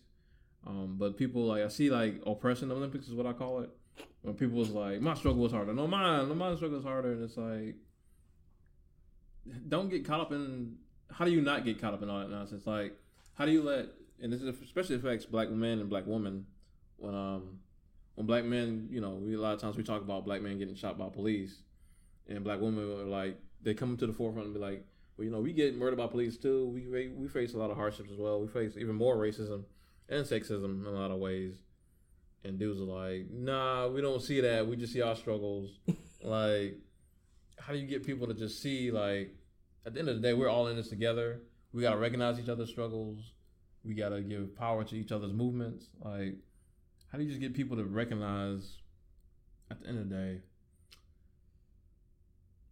you can be having it hard but somebody might have it worse than you in the same race and all yeah if you say you're for black empowerment you should be for all black empowerment I mean, it. I agree, but you know, at the same time, like this kind of structuring, this kind of us kind of putting ourselves in these boxes. This shit's been around since slavery. You know what I mean? Like yeah light skin, paper bag test. You know, Right, light skins inside this, that, and the other. And so we got to find a way to really break that cycle. You know what I mean? As far as separate, as far as separating ourselves between, because what do black people separate themselves? Basically, skin tone, right? That's how we. that's one of the That's ways. how we, you know what I mean? And I think all races do that, but I think especially black people in this country have to figure out a way around that because, you know, we kind of have to, we have to all be together. Like we ain't been together since forever. right You know what I mean? I don't know how, what it was like around civil rights era, but I imagine they were all together. So you implying like the phrases like um, light skin and dark skin that's like detrimental I think so. so we should just get rid of them altogether you think I, I don't know about get rid of them, but Mm. learn how to get around them. You know what I mean? Like, because I think it, it does like light skins are thought of as prettier or fair skins. Softer. It just breeds jealousy, you know, one way or another. You know what I mean? would the more effective means to solve is to just recognize that y'all can y'all's differences don't make one better or greater or lesser than like what's the best way to put it Everybody's the same. everybody's not the same everybody's different but we can all be like dope basically like um it's like when we hype up black women because we love black women right Mhm. And then some white woman gets in her feelings it's like bro ain't nobody that's talking shit about you like we just hyping up black women because they're super dope in there's so many ways Mm-hmm. doesn't take anything away from your dopeness. Like you can be dope and con- you know over there, but like we can still hype them up and not take any away from anything away from you. Like, can we still do that with? Can we acknowledge that there's different types of us? There's dark skin, there's, there's light skin, there's people with 4C hair, people with super silky smooth hair. We can all just be different, and we ain't gotta hate each other for it. I mean, in theory, but I mean, like, I think, I think that like, we just need to get rid of this this internal struggle between like our own color. You know what I mean? Like, I I feel like that's the the bigger thing. Like, I mean, because like white people have gotten it to where like, even if you're darker white, you're lighter white, you're just white. Like that's it. You know what I mean? Mm-hmm. And I feel like there's, a I don't, I don't know if white people are unified, but I'm there's, there's, there's like a, they're, they're, they're not bound by that kind of system. You know what I mean? mm-hmm. And so I think that makes for better kind of organization and, you know, action in that way. If you understand what I'm saying, because You saying yeah, because they ain't got the same type of. Because I mean, is there any other shades of like? I mean, well, I will say I like mean, there's a bunch of different shades of white. I, I mean, you can see that. But see, I think white people, white people's version of it is like pale white people get clowned a lot, like redheads get clowned and shit. Yeah. Um, yeah, I think that's that's their version of it. It might not seem as severe because it's not like ours. So I think that they have similar means. I think this affects black people more because we're just in a you know lower state, and as far as you know Yeah. United States is concerned, I think that's why. Um, But I mean, like, I mean, of course, we need to get rid of it. You know what I mean? I think I don't want to say hoteps need to get thrown away because they do serve a purpose. Um, but everybody, I think everybody just has to. I mean, as we've said for hundreds of years, we just need to all figure out how to unify. Yeah, man. Like, it seems like it, bro. Black people can't be this bad at it. Like, you feel like it's like a. I was like daydreaming one day. It's like, bro, is there like a hand that's like keeps fucking us up? Like every time we get closer The together. white like- hand, yeah. I was. I mean, I think that's part of it, but like, it can't be this many years, this many centuries that we just can't get it together as far as like being on the same page enough to truly make a difference for black people overall. Like, I see it now is a better time than ever for black people to take advantage of our power because I see like more wealthy black people than I've ever seen in my life. Mm-hmm. I see black people like um, educating themselves as far as owning land, owning businesses, um, purposely taking over stuff that may have belonged to white people before. I think um, Chance, who just released some very dope singles recently, he like just buy like the Chicago. Um, You bought a Chicago newspaper or magazine? yeah, I can't remember what it's called, but I can't remember, but the line was, "I bought it so I can get your racist motherfuckers out of here." Like yeah. Stuff like that. I see black people taking initiative to do stuff like that, and just start our own stuff in, in general because we know like now is a better time than ever ever to start your own business. You can literally just open up a business on your a store on your laptop and have everybody at your storefront overnight. Yep. So I think it's coming. Um, but it's like, man, we can't be getting into these same arguments every day like this. Like, what's going on? Um, I mean, Jones said intersectional thinking is very difficult for many. I think that's definitely a, a part, a large part Yeah. of it. A lot of people just can't grasp the concept of how deeply rooted like misogyny can be, or um, light skin or dark skin um, colorism. I think you're absolutely right with that, Jones. Um, I'm trying to see what Cree said. I think a good bit recognize it, but because they have to cling to the victim boat and a lot don't want to own up to their participation in oppression. Some people make oppression a part of their identity, so you can't tell the, them that, oh Lord, Thank you, Naomi, for your comment. I just got to scroll up for a minute. Uh, some people make oppression a part of their identity, so you can't tell them that somebody is in a different predicament or sector of oppression. I think that's yeah. You and Jonesy pretty much said the similar similar things. Like people can't go outside of themselves to recognize that people have different struggles. That's an issue. You read that comment? I'm, my eyes are terrible.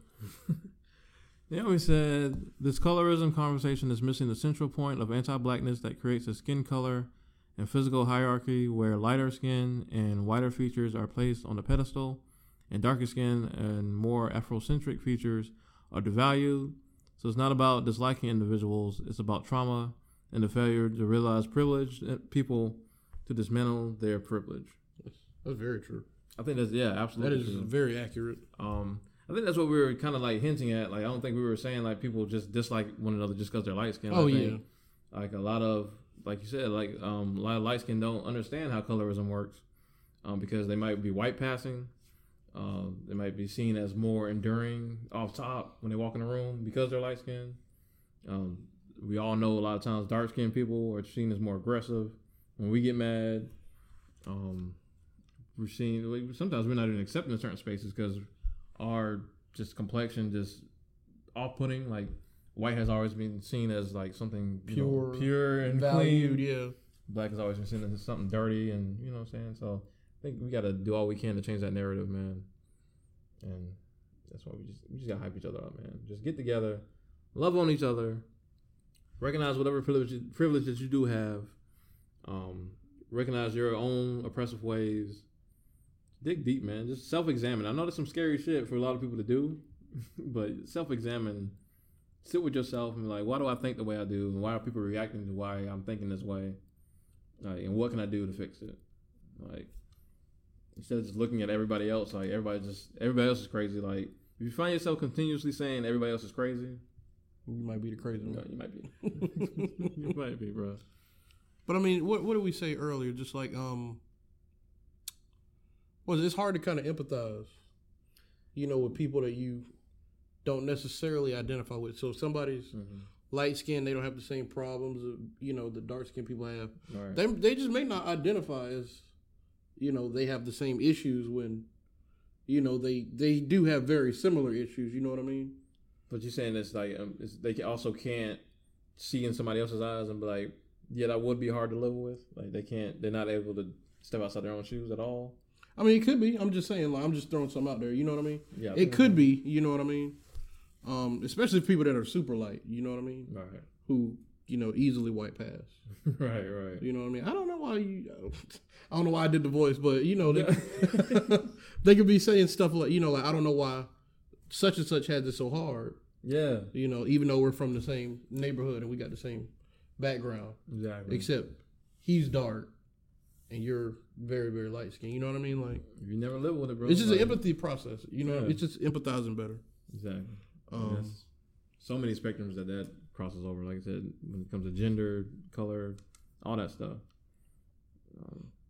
Um, look inside yourselves, people. What Hannah say that thought process is built into our culture. It's terrible. Yeah, absolutely. Very much so. Um, all right, so we're gonna get to the sorry to bother, you, even though we hella touched on it earlier. Sweet. All right, We get on time. Yeah, we get. yeah, we're pretty good on time. All right, so so sorry to bother you. The movie is about um, I'm doing ball. Bro, you fucking up today. Well, yeah, I know. We saw Sorry to Bother You. Uh, it's a movie starring LaKeith Stanfield, Tessa Thompson, Armie Hammer, uh, Terry Crews. Terry Crews, Glenn from The Walking Dead, what do you know this dude's name? Steven Yeun. um, it's got Danny Glover in it. Uh, that's pretty much it, right? That's a. And some other random homeboy- black dude. Yeah, Yeah. his homeboy is. Who's Yeah. pretty good though. Um, but LaKeith Stanfield's from Atlanta. If you don't know, he is not Childish Gambino. He's not Paper Boi. he is the other friend, Dar- Darius Darius. Yeah, the super high one. all the time. But he's like the prophet in there. he is though. He is. Um. So yeah, the movie's about this guy who he joins. He uh gets hired at a telemarketing call center. Starts doing very well. Becomes uh you know one of the company's best sellers. All at the same time, the company's going through a uh, I don't want to say revolution, but the uh the people who aren't making money are striking Yeah. for the most part. And it's kind of all his like discovery of that, him kind of maturing, or I don't know about maturing, but him, Him trying to move up. yeah, him trying to move up, developing as a person, kind of the things he sees along the way. Mhm. So, movie is very out there, very out there. Naomi said, if y'all have time, I want you all to touch on. Please. Okay, he did it. Bruh. He did it. We Yeah, all in agreement. We all He did it.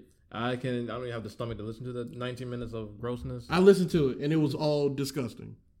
all right, we're gonna try to touch on it at the right. movie review. Um, so, uh, the what did you think the messages were in there? Because that was the movie is like I said, the movie is very different, and it's the movie is incredibly different. it's it, it can be hard to read in some spots. Very hard to read sometimes. But Are um, we talking spoilers? Yeah, All right. I, I don't I think don't our know. spoilers should deter you from watching it at all. Yeah, yeah, this is definitely still what we're gonna do light spoiler as light as possible anyway. We're gonna do like walk around spoilers. How about that? Um, let's what I Sure. mean. Okay. All right, so general thoughts on the movie in general. I did enjoy it. I'm still kind of di- digesting it. Will like loved it, right? I love it. Yeah. Yeah. Um, I forgot what you rated, like six out of five stars. um, I would give it like uh okay. So if The Godfather's a ten, and if what you put Godfather No, no. in the conversation? no no The Godfather's a ten, I'm just I'm just giving you the baseline. it's like an eight. It's like an eight. I can see an eight. I'm Yeah. eight. I- I'll probably give like I'll probably do a seven. To be honest with you, Okay. like I'm I can That's to fair. Eight. Um, The weirdness might have thrown you off a point or two. the for those like I said, if you ain't seen the movie yet, the movie has a very big plot. I don't even know if you want to call it a twist, but uh, you would not see this thing coming. Um, like I said, I'm not gonna tell you exactly what it is, but first of all, general thoughts on the movie. It's a good movie. Definitely go see it. Very different movie. Thank you for the love, Lisa. Uh, Thank you. Yeah, thank you, Lisa. Um, I don't know how many theaters gonna be showing after this week because it's got a very limited release. But um, very good movie, man. Just definitely check it out, especially if you're well. Will me and Will have been like debating as the if the undertones are really like racially um you know related Yeah. or not. But regardless of your skin color, go see the movie. Um, very good movie. It's got some really heavy messages. I feel like um. Well, yeah, what did you take away from it? I felt like the underlying message was, um, I related more to black people. That you know, a lot of times we have been out here protesting, and you know, a lot of activists have been going on about the same things, same general issues. Not that we shouldn't be doing that, but I felt like the message was, some of us get stuck in a rut of just protesting the same issues and just doing nothing but like marching or like you know, saying we're boycotting stuff, and we just get kind of stuck in a rut.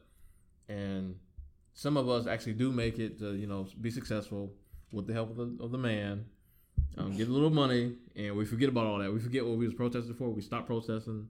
We like all right well that ain't my struggle no more because i'm rich. I'm good. I'm out of here. And um something happens to the key character that does that is successful that makes them like brings them all the way down to reality. You're like oh shoot. Like oh okay. I'm just i'm actually am just like y'all. Yeah. so I felt the message was until those who actually make it and are actually successful, until they realize that they're still black, they're still like deemed in a you know they're put in a certain box, until they realize it and revolt as well, we might kind of get stuck in this rut of doing the same thing over and over again and protesting the same thing over and over again. That's what I thought was the overall theme of it. You were wrong. but uh No man. seen this I've seen it twice. I, I have a better understanding than him. um Trash. Well the the movie kind of starts off the and one of the big things about the movie is he is he is selling slavery in a way. Yeah, It's not it's not straight slavery, but it's it's not chattel slavery, but it's slavery. it's pretty much slavery. um, so yeah, he's a telemarketer. He's selling slavery for the most part. Um, but uh, I was looking at that comment. I was like, what? Um, so one of the main things I I got from it was capitalism is bad. I think that's a, a huge thing in there. Um, Thank you, Lisa. How can my takeaway be wrong? That's what he got. Thank you, Lisa. okay, well, He, Will so used to being wrong all the time. Like he don't he don't know. you don't know what right sound like. No. I felt like capitalism was bad, Mm-hmm. um, and also that like kind of like you lose yourself, like all the things that kind of made him dope to his girlfriend Right. at the beginning of the movie. Kind of those things shifted whenever he got, uh, whenever he started being successful Mhm. in this job, in this capitalist job. You know what I mean? I got you. So I feel like it was like kind of stay true to yourself. All right. Don't let capitalism or the monotony of being an adult kind of catch up with you and make you Just this bland piece of shit. You know what I mean? right. Um, capitalism, Naomi is actually capitalism right. is bad. Should have put equals bad. Yeah. That would have been more effective. um, you know, and there were definitely some racial undertones in there. It was all racial. Just like I It was said. all racial. just like I said. It was some racial undertones in there. hundred percent racial undertones. Like there's a part where um, there's a part where like the the what is it the the protest gets violent Mhm. and they get help from these these outside forces. Trying to be so vague with these spoilers, y'all. so funny. Just go see the movies. yeah. The the spoilers. Well, I mean the the plot twist is enough. Yeah. It's very it's out there. It's all the way out there. Um, but yeah, like the movie's really dope. Uh, LaKeith Stanfield does an excellent job. He does. He's a perfect fit for that Yeah. role. Tessa Thompson does a great job. She's Uh, so fine. Lord Jesus, Did you ever? Do we ever figure out what the, the artsy scene was about? I don't know. Y'all, it's a scene in the movie where she's. It's not. This is not in a spoiler. She has an art show and she's basically naked on the show. I mean, that's just my favorite part of the movie. No, she has her breast cover with the With my hands. because they're so dark. yeah. This is the colors we talked about this. um, go ahead. You want? Okay, so she's she's basically naked, but she's wearing a bra that like is covering the chest, and it's like hands, Mm-hmm. and then like the vagina is covered by a by a finger that says "fu" or whatever, you know. Mm. Um, and so, anyways, this is weird shit. So she's reciting. She's reciting lines from The Last Dragon. and she's allowing people, if they feel so moved, Right. to throw cell phones The old cell phones. old like- cell phones, which are which are made of coltan to symbolize the struggle that uh, that what was it uh, Saharan African countries are dealing with. Um, what what else was it? It was, like balloons with, it was balloons with goat blood in them. Yeah, balloons with goat blood. What was the goat blood for? Do you remember? Man, I don't remember. It was something about babies. Something about babies. Yeah, Bullet shells. it was bullet. Yeah, bullet casings for black violence or some shit like that. I don't remember, but we were trying to figure out what the fuck it all meant. Bro, we was trying to figure. She was getting hard with it, hitting hard with these damn cell phones, bro. She was getting clocked with these shits. And it was actually kind of disturbing because it's like no music or nothing playing. She's just saying the thing. And, Bro, she was singing. She's singing the damn same same damn thing yeah, over and over again from the Last Dragon. she was Shit was funny up. as hell. Um, so we don't know what that scene's about. I don't know. I think it's just like the extremist artist that just like Yeah. you know what I'm saying just wants to you know, catch everybody's attention. That's the best thing I can come up with. um, other than that, that's the only thing we ain't deciphered yet. But There's a lot of there's a lot of dope symbolism in there. a lot of dope symbolism. This is a reoccurring thing with his um picture of LaKeith's dad. Maybe he keeps around with him. Whenever he makes like a, whenever he's getting successful, making a good decision, his dad is looking happy on the picture. Yeah. Like whenever he's fucking up, his dad just looks like, like what the fuck are you doing? um, very disturbing scene with the white people in the party. Um, Oh my god.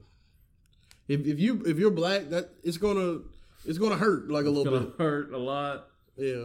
and that's why I said the racial undertone was the And just look and you know if you if you do go see it or you rent it on whatever when it when it comes out, like really watch the people in the crowd. Like you know watch a whole like just really pay attention. Like it's not one of those joints where like you can just like just easing out. yeah, out. Because it's just it's a lot more in there that Right. that should be seen and caught. So Yeah, man, just digest the movie. See it twice. I'm gonna see it again whenever, however, some way. bro, you can always burn eleven dollars. I ain't got that kind of money, bro. I- I'm Bro, you just bro, you just say sixty dollars on your light bill. I know you got it. saved. that shit wasn't supposed to be that high. Um, no, man. Either way, just go see the movie. Listen to my uh, analysis because it's the correct one. Um, when you cool. watch it, you realize. But uh, you said uh, wasn't it? Didn't you say a lot of people were supposed to be in it, or Oh, they I'm couldn't sorry, draw yeah. So powerful act or better, yeah, well, more well known actors. the director Bootsy um, Rollins um, said that a lot of high profile celebrities were initially picked to be in the movie, and they passed on it. And he was like, "Yeah, our movie's gonna like go crazy, and y'all y'all just gonna fail." This on some hater shit. It sounded like he was kind of on some hater shit, like on some bitter, like you know, why y'all ain't do my thing, give my thing a chance. You think it's possible that like the movie was so edgy and you know, based off of what you said, like centered around the black struggle and things like that, that like some people were turned off and they thought it could have hurt their Hollywood careers. I don't. That might be a possibility, but I think it was more so how weird the movie was. You think so? I think how out there the movie was. A lot of celebrities was like, eh, "I'm kind of good on this," because I think a lot of them thought it wasn't gonna work out. And my question to you was, should they have taken a chance on it anyway, just for the betterment of the culture of um, a director just wanting to be completely out there for a black audience, a movie that he knew was going to draw mainly black audiences? I think so. I mean, I don't see why. You think they should have took a chance with it? I think so. I mean, unless you're like Denzel and they didn't pay enough, you know what I mean? It's hard to pay Denzel, I'm sure. you know, and if it wasn't a role you're interested in, then you kind of present other people who Yeah, you know could have benefited from it. That goes back to us just talking about like just sharing events if you can't even make them. Yeah. Like just be like, hey man, you got this up and coming director. Movie's weird, I'm gonna tell you now, but just look at it. Um, Might be your shit. you know what I'm saying? And there's a lot of high profile celebrities that's been in super weird movies. Um, I thought Inside Man was pretty weird, and Denzel was in that. You thought it was weird? It's a little strange. But it's, it's, He was a little obsessive, but that was about it. It's Spike Lee weird though, so that's acceptable. That was a Spike Lee movie? Mm-hmm. Inside Man? Inside Man was like the turning point of Spike Lee's like Decline. I guess you could say that. yeah. Yeah, it was Spike Lee joint. Spike Lee might have one with this Black Klansman though. I think this is like his comeback. I think she's got to have it. Remake was like the, you know, easing back up. Yeah. I think Black, Black Klansman's gonna seal the deal. It looked funny. It looked funny. I hope it's good, man. Yeah. it's really good. Um, we'll we'll have a review of that for y'all too. Of course. So, um, they're making good time. All right. Yeah, man, we're doing our thing. We're trying to help him beat this announcer lady. That'd be It'd be hell. yeah. All right. So also, uh, I've seen it before, but I, I asked Mike to go back and look at it for this show. Um, Dear White People. Uh, Dear White People is originally it was a movie. I don't know if it was a book. Was it a book first? I think it was just a movie. Okay. Uh, it was a movie that came out a few years back, maybe five years back or whatever. Um, kind of looks at this girl who, this light skinned girl with, she got good hair in the in the movie too.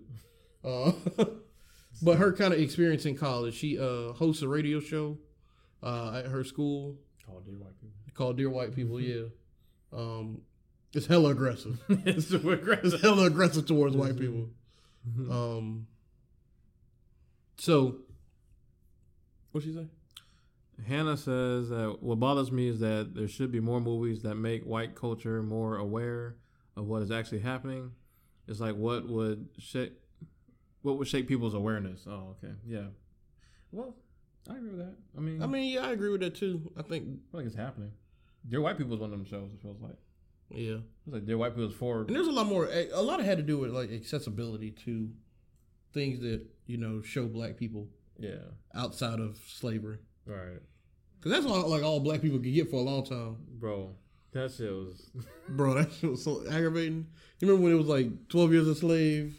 Right. Um, it was like a, it was was like, like one year, like three of them came out. Bro, it was yeah, because Twelve Years a Slave and that Matthew McConaughey movie, and something else came out all at the same time. Like, oh, so that's what we are, huh? That's what we are to you, Hollywood.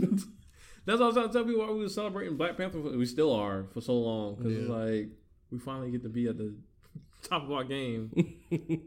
but um, go. I'm sorry. Go ahead. Um, so yeah, it follows this girl who she has a really aggressive radio show called Dear White People, very aggressive towards white people, and it kind of goes through the people she meets in school and her experiences.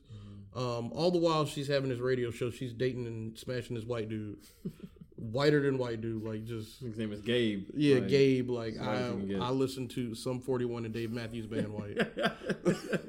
Um, so uh, it also has a bunch of other characters. Um, I think it very, I think it represents black people very well, especially like in the different kind of people that we have. You know what I mean?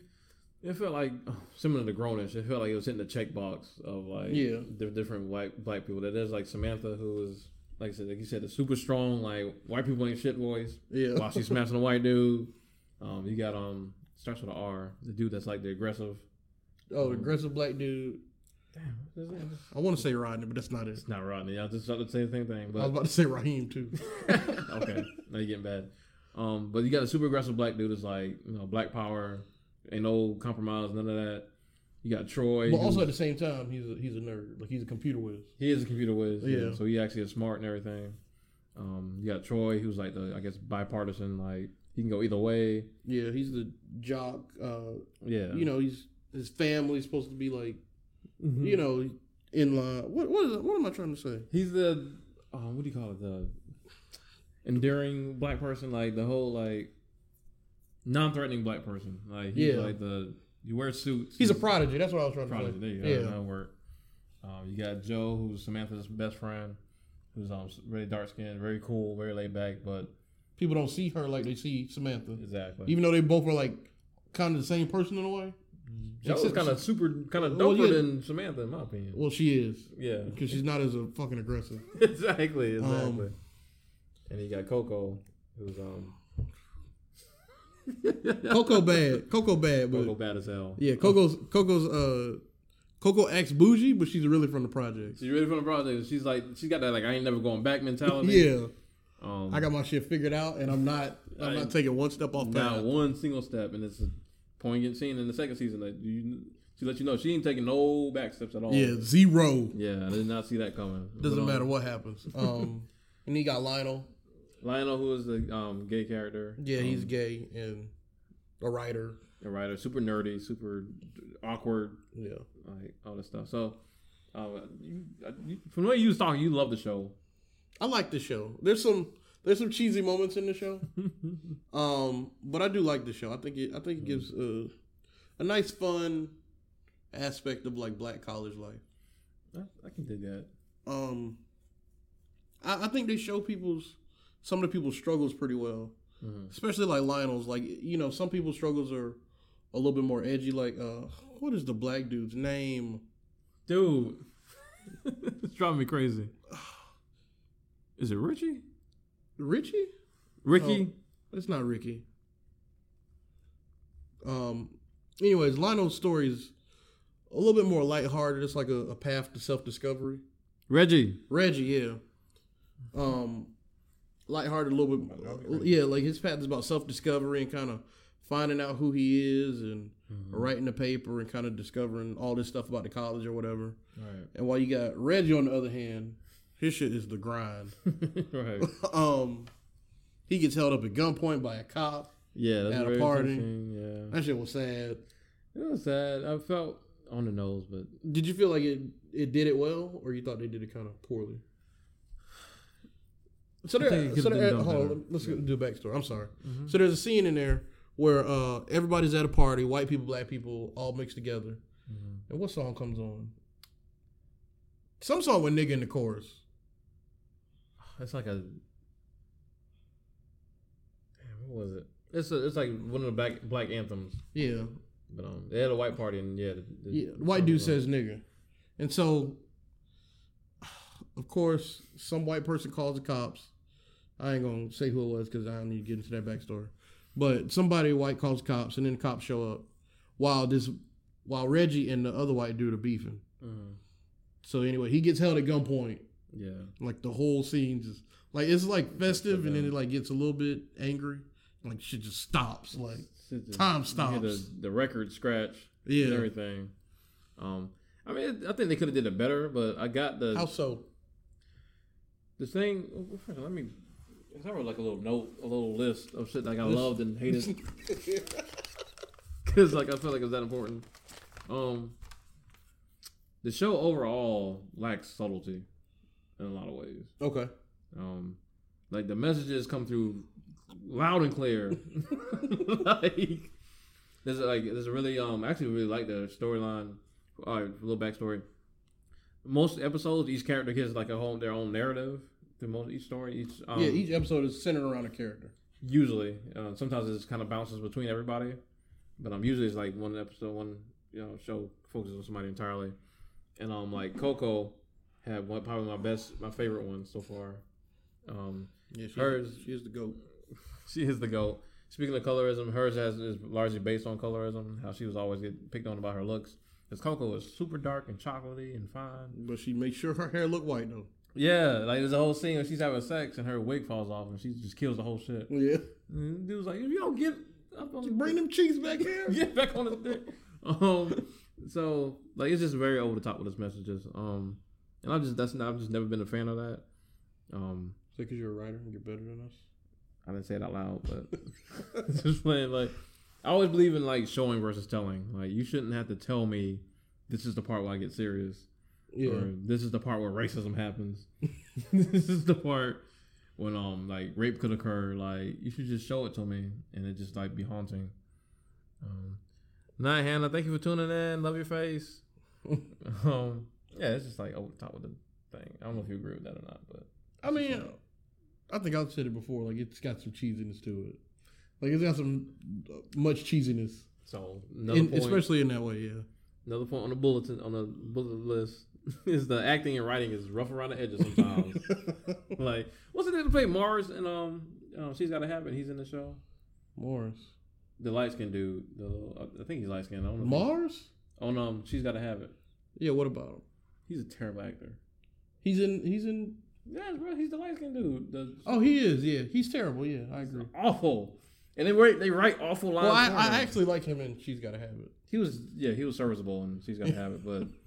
This shit, every time he gets on the screen, I'm like, oh god, here we go. it's like they gave him the worst lines too. It's like, hey, bro, here, read this. Bro, they have him doing like the dumbest stuff. Like he stole the dog. Stole the dog and just that's kind of a spoiler, but stole the dog. The, him and the um, African dude be beefing, and he be having the cheesiest comeback. that nigga's right, but yeah, the, the story. I mean, sorry, the Let script. me Can see be your little list. I gotta read it, bro. You can't read it for me, man. Bro, it's good.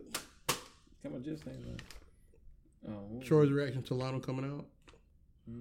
What's wrong with that? Oh, that's what you like. Oh, I'm sorry. Fuck it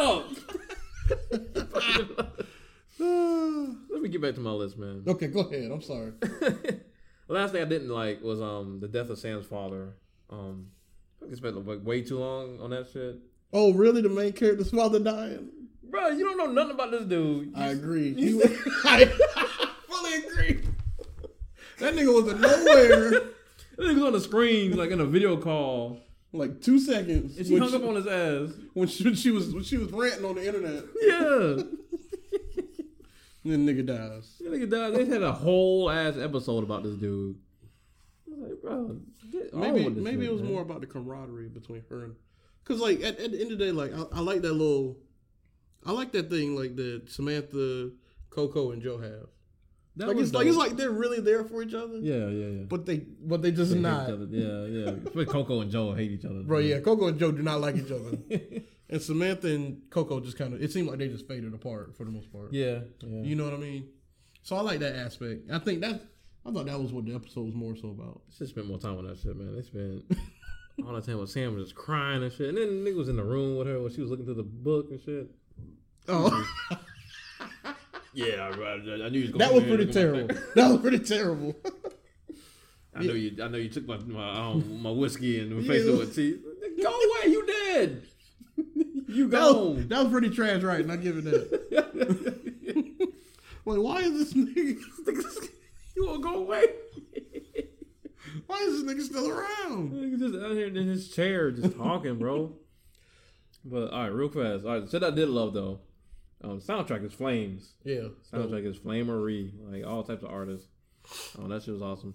I like the cinematography. Um, I think they got a lot of inspiration from Spike Lee, like with the weird angled shots, um, the weird zooms and shit at random times. I don't know nothing about all that. I'm, I'm not. Okay, You fancy? no, bro, you know what I'm saying. I think we discussed this before. I think we both loved um, how um, Lionel's com- um, coming out to Troy, how that played out. Um, when he like Lionel, like he was fighting with the fact that he might be gay at the beginning of the series. Bro, he be looking at Troy like a piece of meat. so yeah, Troy's really cut, played football, all Oh that other stuff. yeah. Troy's cut the fuck up. Like nothing but like two percent body fat. Yeah. you know what I'm saying? He'd be out here and like Lionel was just like eyeing him up and down. He was just fighting with himself, like I ain't gay. But he wasn't he wasn't talking like that because he don't he don't do nothing but whisper out the whole Yeah. show.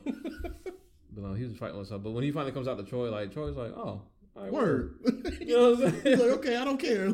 Basically, and they actually keep that same energy throughout the whole series, like with him just interacting with him. Yeah, like he Um, goes out with his boyfriend. Yeah, they got to like a gay party, I think. Yeah. like. Um, and him just like walking around the house with his shirt off and shit. Like he ain't act- acting extra weird about it. Yeah. Like that shit was just very very dope.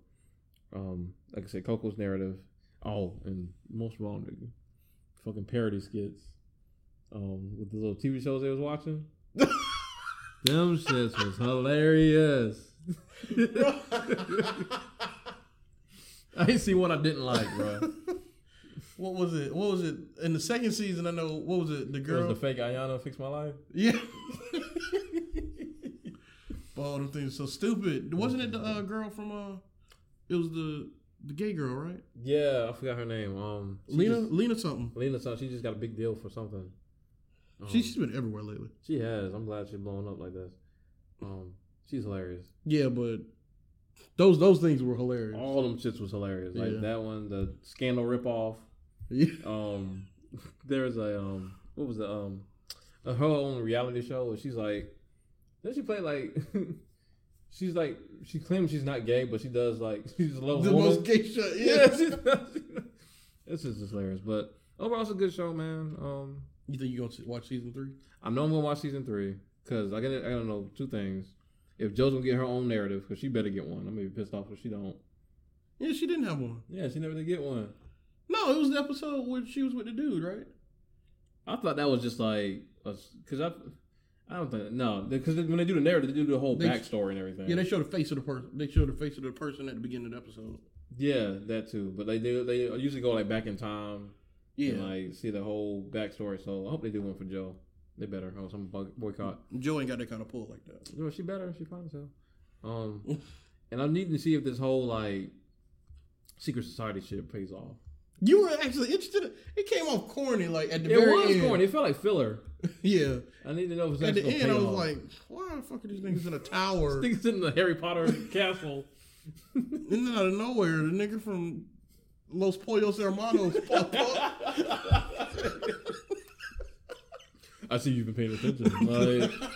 Like, who are you? Like, I need to see if it's gonna pay off. Like, I, I felt like it was filler because the other stuff was like running thin. Like, there's only so many scenes you can have like white people and black people protesting against each other. But he was kind of like on that thing from the beginning of the show, right? He was, but I feel like that was like part of the writing. It's like, all right, this other shit gonna work kind of, kind of light. So we gotta, We gotta add some adventure shit in there. we gotta get something in there. So I just gotta see if that pays off, man. But I'm gonna definitely watch it. The one one of the things I'm very disinterested in is this whole Gabe storyline. With Samantha, Yeah, really? just disinterested. Like Why? Seems forced. it does. Like it seems like Mhm. in there just to like give that kind of like self struggle. You know what I mean? Well, I thought it was good at first. Like, it's a perfect contrast. Like, this woman is calling out white people. And Well, yeah, the first like, season is good, but the second season is just like coming to like Now you, like- melodrama. yeah, like now you kind of just you see him with another black girl. Are you make? Are you trying to play me out in public? Right, right. Ah. Did you um like that whole scene with them just fighting and it was like no music or nothing? I did like that scene. I did like that scene. I will give it that. Now, why it ended up in sex, I don't know. Didn't it end up in That's how it sex, or they, or they were they making out in the studio? They kissed in the studio and then like eventually they had sex again. I believe, didn't they? I know they kiss in the studio, and then they she didn't she find out the news about her daddy. That's what happened. Yeah. my bad. Yeah, you're right. So I don't know. I don't think they ever. Yeah, they never had sex again. Yeah, So I mean, I feel you on that. I mean, I don't think Gabe's going anywhere. I think he's gonna be back third season. great, great. Dude's in grad school. Why can't he just graduate? but no, my, my favorite character on there is Troy. I think I guess yeah. I think Troy is like a lot of a lot of people. Like you know, kind of you're led down this path. Yeah. Um. So, anyways, this is the part. That, well, here's a lady. This part that gets cut out on the on the SoundCloud area. Um, hey, real quick, we just want to thank everybody for joining in. yeah, thank y'all so much for joining Um, and commenting.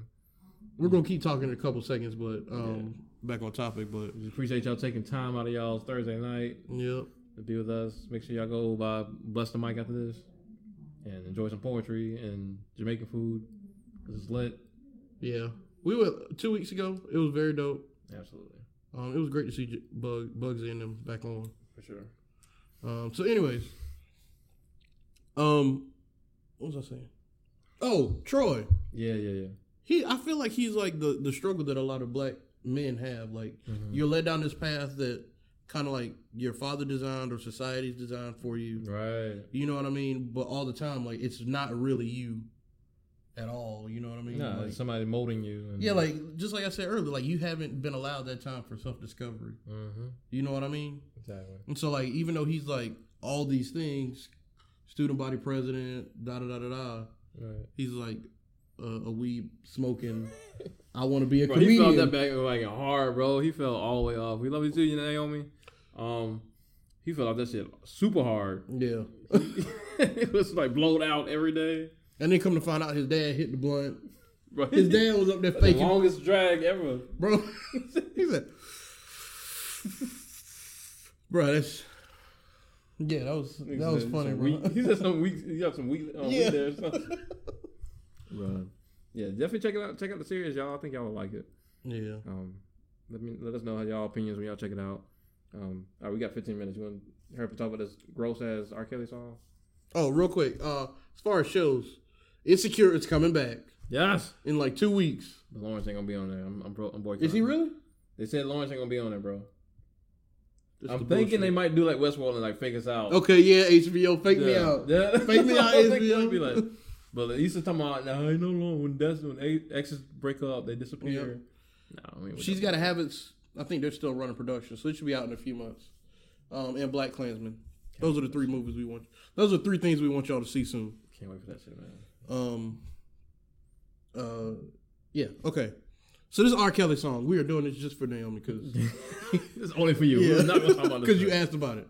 All right, so dude's disgusting. Like he talks about, um, I hit some young women, I hit some old women. That was one of the lines. I was like, all right. and the whole time he's saying, I admit it. Like he's, like he's trying to give you, he's trying to tell you, and I don't know why he did it. Like, I heard didn't actually admit the pedophilia. He just like he said young woman in just like younger woman. bro.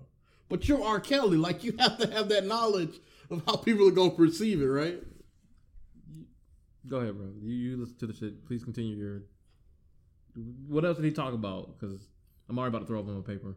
He talked about like being misogynistic and dogging out people throughout the years, and a lot of it he's kind of like making himself the victim. Like a lot That's of what it, I heard. a lot of it is him making himself a victim. I heard it was like the world made me a monster. It was so much R. Kelly. First off, like it's the most, 19 minutes of R. Kelly. bro. It was like, what you say? Uh, Lisa said R. Kelly has never You been right- you right about right in the head. Thank you. Yeah. All these things we're finding out. Well, we found out R. Kelly married young ass Aaliyah. Mm. R. Kelly had sex slaves or whatever they. I don't know what they were, but it wasn't right. um, please, please don't, please don't check it out. It's not worth your time. Don't do it, darling. It's not worth your time for you to just only have your notion that R. Kelly's a sicko confirmed. Like it's, Right. it's not worth your time. right. Um, I just don't know Anything why he did it. Like, why would you do that? Like, knowing you're R. Kelly, why why would you say on there that like I had I've smashed young chicks? Is it like arrogance at this point? Like I've been getting, I've been selling out shows. Niggas have known this for a long time. Like I've been selling out shows. I've been getting money. Like is it that like OJ thing? Like if I think I'm untouchable. you know what I'm saying? Like But R. Kelly's never been taking a trial for this stuff, except for the the one thing where he peed on the girl on video, right. and somehow he got off of. I feel like it's arrogance, bro. I feel like it's just like it's gonna it's gonna hype me up even more. I can do it. You want to listen to a little bit of them? No, bro, no, no, No, bro, We no. do of the week, man. We only got like All right, bro. We Two gonna, bro. We gonna spend two minutes on it. no. Turn that shit off. No, no. All right, man. All right, I'm gonna leave it alone. I'm gonna leave it alone. Thank you. All because Mike want. All, all because Mike want me to. But um, yes. I guess it's arrogance. That's the only explanation. Is like, I'm just that good, bro. Like he out here like Bugsy Siegel. Like he just You know the worst part is like, I, am I I can admit I still like R. Kelly's music because I feel like if you don't admit that, then you're lying to yourself for the most part. But I can't really listen no more. Like, nah, bro. And but it's these it's these older women who still be rocking to it. They be selling out the shows, bro. And Like, how is he still making money? Like, like I said with the self accountability thing, like for you to be like this is a to, to admit yourself that this dude's a pedophile will require you to be like, okay, maybe I shouldn't listen to pedophiles' music. None of people can't do that. they be jamming though, so they just they keep doing the butt to They it. can't- it's like when you find out your favorite celebrity is just like a dirtbag or something like. Uh, Darwin said, "What do you consider old? What do you mean?" Uh, I mean, I would say like a lot of Oh, forty um, plus women. I think like yeah, it seems like late thirties woman or early forty woman are the, his main fame, black woman or like Yeah, I'm- Yeah, fan base. It seems. I would like. say forty plus. maybe so. Yeah. like older, like not like social media is not part of their like everyday life. I would Probably say, not. yeah. Um. So yeah, man, like We need to just tell all these women to shift your attention over to Kem. Talk. Lisa, Lisa, get out of here. just go buy a bunch of like Kem's albums and Kem, what a step down. look. I ain't said the quality was gonna be there. Morally, it's a step up. More is the stuff. More is the purest decision you can make all year. Um, oh my god, musically, it's a terrible decision. you about to hear all one song. You can listen to a Kem Well, album. he's so just- successful. He's He is? successful. Yes, Kem is out here winning, bro. I guess, bro. I, I I can't rock with Kem like that. He got the same sauce that Lauryn Hill got, still selling out shows and still not showing up. Oh my gosh. You know, we said black women might have a role, but so do concert promoters, venues, the labels, the male artists who continue to collaborate with him. Absolutely right. Um, I think the male artists don't want to. It's that thing where I'm just going to ignore all the other shit you've been Mhm. doing. We're going to make this jam and we're going to get these hits. I'm not saying like older black women are the only people that listen to Yeah, it, yeah. that's not the case. You know what I mean? Absolutely not. Like Spotify, Spotify listens are not his Spotify listens are not that high just because of old black women. Nah. Um, you know, but he wouldn't be making the music if people weren't tuning in, whatever people those may be. You know what I mean? Those people got to do better. Exactly. You know, because uh, niggas should be jamming though. Bro, shut up. Um, I don't. said- I don't tune in though. Yeah, of course you do. Um, hey y'all, remember when we were at IHOP and I played that Brian McKnight song? Let me show you. I remember that shit. I do remember that Uh, that disturbing ass that Brian was very McKnight distur- song. that was a very disturbing moment. We don't talk about that a lot. Um, all right, man. We got five minutes. We're gonna go ahead and do Bay. Yeah, man. All right. So this week, if y'all don't know, we do a thirst of the week every week. Celebrates black women. Well, it celebrates women. Um, I think it's No, we only do black, black women. women. Yeah, we only do black women. Yeah, I'm about to say. I didn't know if we restricted it to that, we did. but I know we. I know it's always been that. um. Unspoken law. Yeah. So this week, uh, the thirst beauty of the week. I keep wanting to say Jet. the third. Oh, I didn't say thirst beauty. Did I say thirst? Could be that, bro. Whatever you want, man. The, this week, thirst of the week is uh Tessa Thompson oh no. from the movie we just talked about. Sorry to bother you. She's also been uh, in a lot of other movies. She was in uh, Westworld. She was in uh, Currently stars in Westworld. yeah Thor Ragnarok. Best Thor. Um, Diane Nash and Selma. She Mhm. was. Mm-hmm. I haven't seen Selma. I haven't seen it all the way through. Uh, yeah, she's Bianca in Creed, and she looked good in them Creed two previews too. Bro, she looked good all the time. Yeah, That made no sense. And she's younger than us, I believe. is she really? No, no, I'm sorry. She might be older than us, like like six years. Bro, whatever she is, she can get the. Well, not if she too young. Not if she too young. Can't be. I was gonna say you R- mess around. Can't be R. Kelly. oh, she's only 34 years old. Bro. Oh yeah, okay, right she there. can get taste up. Okay, yeah. um, yeah, she's thirty four and looking every bit of glorious. She, Um, Darwin says she's an annihilation. I don't know what that is, but I'm annihilation. sure of, she was of- finding that too. Oh, she was in annihilation. Was that Mortal Kombat annihilation? I don't know. Um, all the way back. Yeah, man, you can check her out on IG um, at Tessa Mae Thompson, T E S S A M A E T H O M P S O N. Um, you can check her out on Twitter at Tessa Thompson underscore X. Mhm. Yeah, go check out them pictures because I'm telling you. So in the opening scene, in one of the earlier scenes, um, she about to smash, oh boy, Oh yeah. and them cheeks, them cheeks get shown. I actually came in late, but I saw like online they had to show the little preview of that part. Yeah, Oh jeez. yeah, the buns was right. Oh, um, yeah, she had like an alleged affair with Janelle Monáe. I don't know. Okay, so I heard they were best friends, That's what they said. and then like, I don't know. I don't. I don't know where to. I don't know where to go from there. They said they was chilling. Everybody was like, "Nah, y'all chilling a lot. Nah, what, y'all doing?" Like, Oh, so, oh, so, oh, so because they hanging out together a that's lot. how people act, bro. That's how people do that dumb shit. bro. We, bro, we. Well, you be busy now, but we just hang out a lot. Oh, I'm too busy. Like I'm, we the relationship has suffered. yeah, bro. I mean, you be busy now, and I got a kid. I, so, will make time know. for you, man. You know what I'm saying? Bro, I'm straight, man. I don't want things, niggas out here thinking we gay, bro. Bro, we are. Bro, that's. I mean, it's fine for anybody to be gay. It's just like this was. I'm mad you can get on my neck like that. um. oh shit. Oh yeah, man. I mean, that would make the storyline better if she had messed with Janelle. I think that's. I mean, I think they weren't sweating it like that. like, but yeah, look. If I think about them two in the bed together, like my head's gonna explode. Like I can't even handle that. Like Oh, shut up. we've all wondered about that. Nobody's wondered about Well, that. Tessa told me personally that what we have is stronger than anything else. So, and Janae told me the same thing about our relationship. whoa, fam, I'm talking about other lady like that. I got both of them. No, you don't. All right.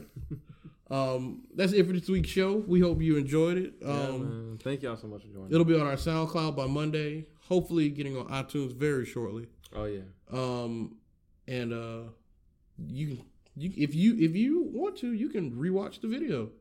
yes. Um, it'll be again. available on Facebook shortly. absolutely. Um, so just replay it, tell your friends, um, everybody. Uh, we'll be back at y'all in two weeks uh, with another episode. If y'all have any ideas, suggestions on what we should talk about, Yes. Any thoughts on what y'all want to talk about? Rodney, man, where, where was you at? Where was you at? uh, all late all late in the thing. Shout out to Rodney Foster. Um, yeah, if y'all have any suggestions or opinions or like really shows us what what y'all want us to talk about even more, like please please get at us because Yeah. we want to talk about what y'all want to talk about. Um, so yeah, man, we want to thank everybody for joining the show again, and uh, peace out. We hope to provide, keep on providing great content for y'all. So thank y'all. Thank y'all so much for joining, man. Appreciate it a thousand times over. Daddy, I got you, bro. Hey, bro, I feel you. I I feel you on Hey, that. bro, I got a goddaughter, you know what I'm saying? I know how hard it Bro, is. shut up. shut. That's nothing like it. It's nothing like it. He got two of them. I'm good. I do, bro. It's hard, bro. It's hard out here, bro. I'm good on that. But we love y'all, man. Thank y'all so much.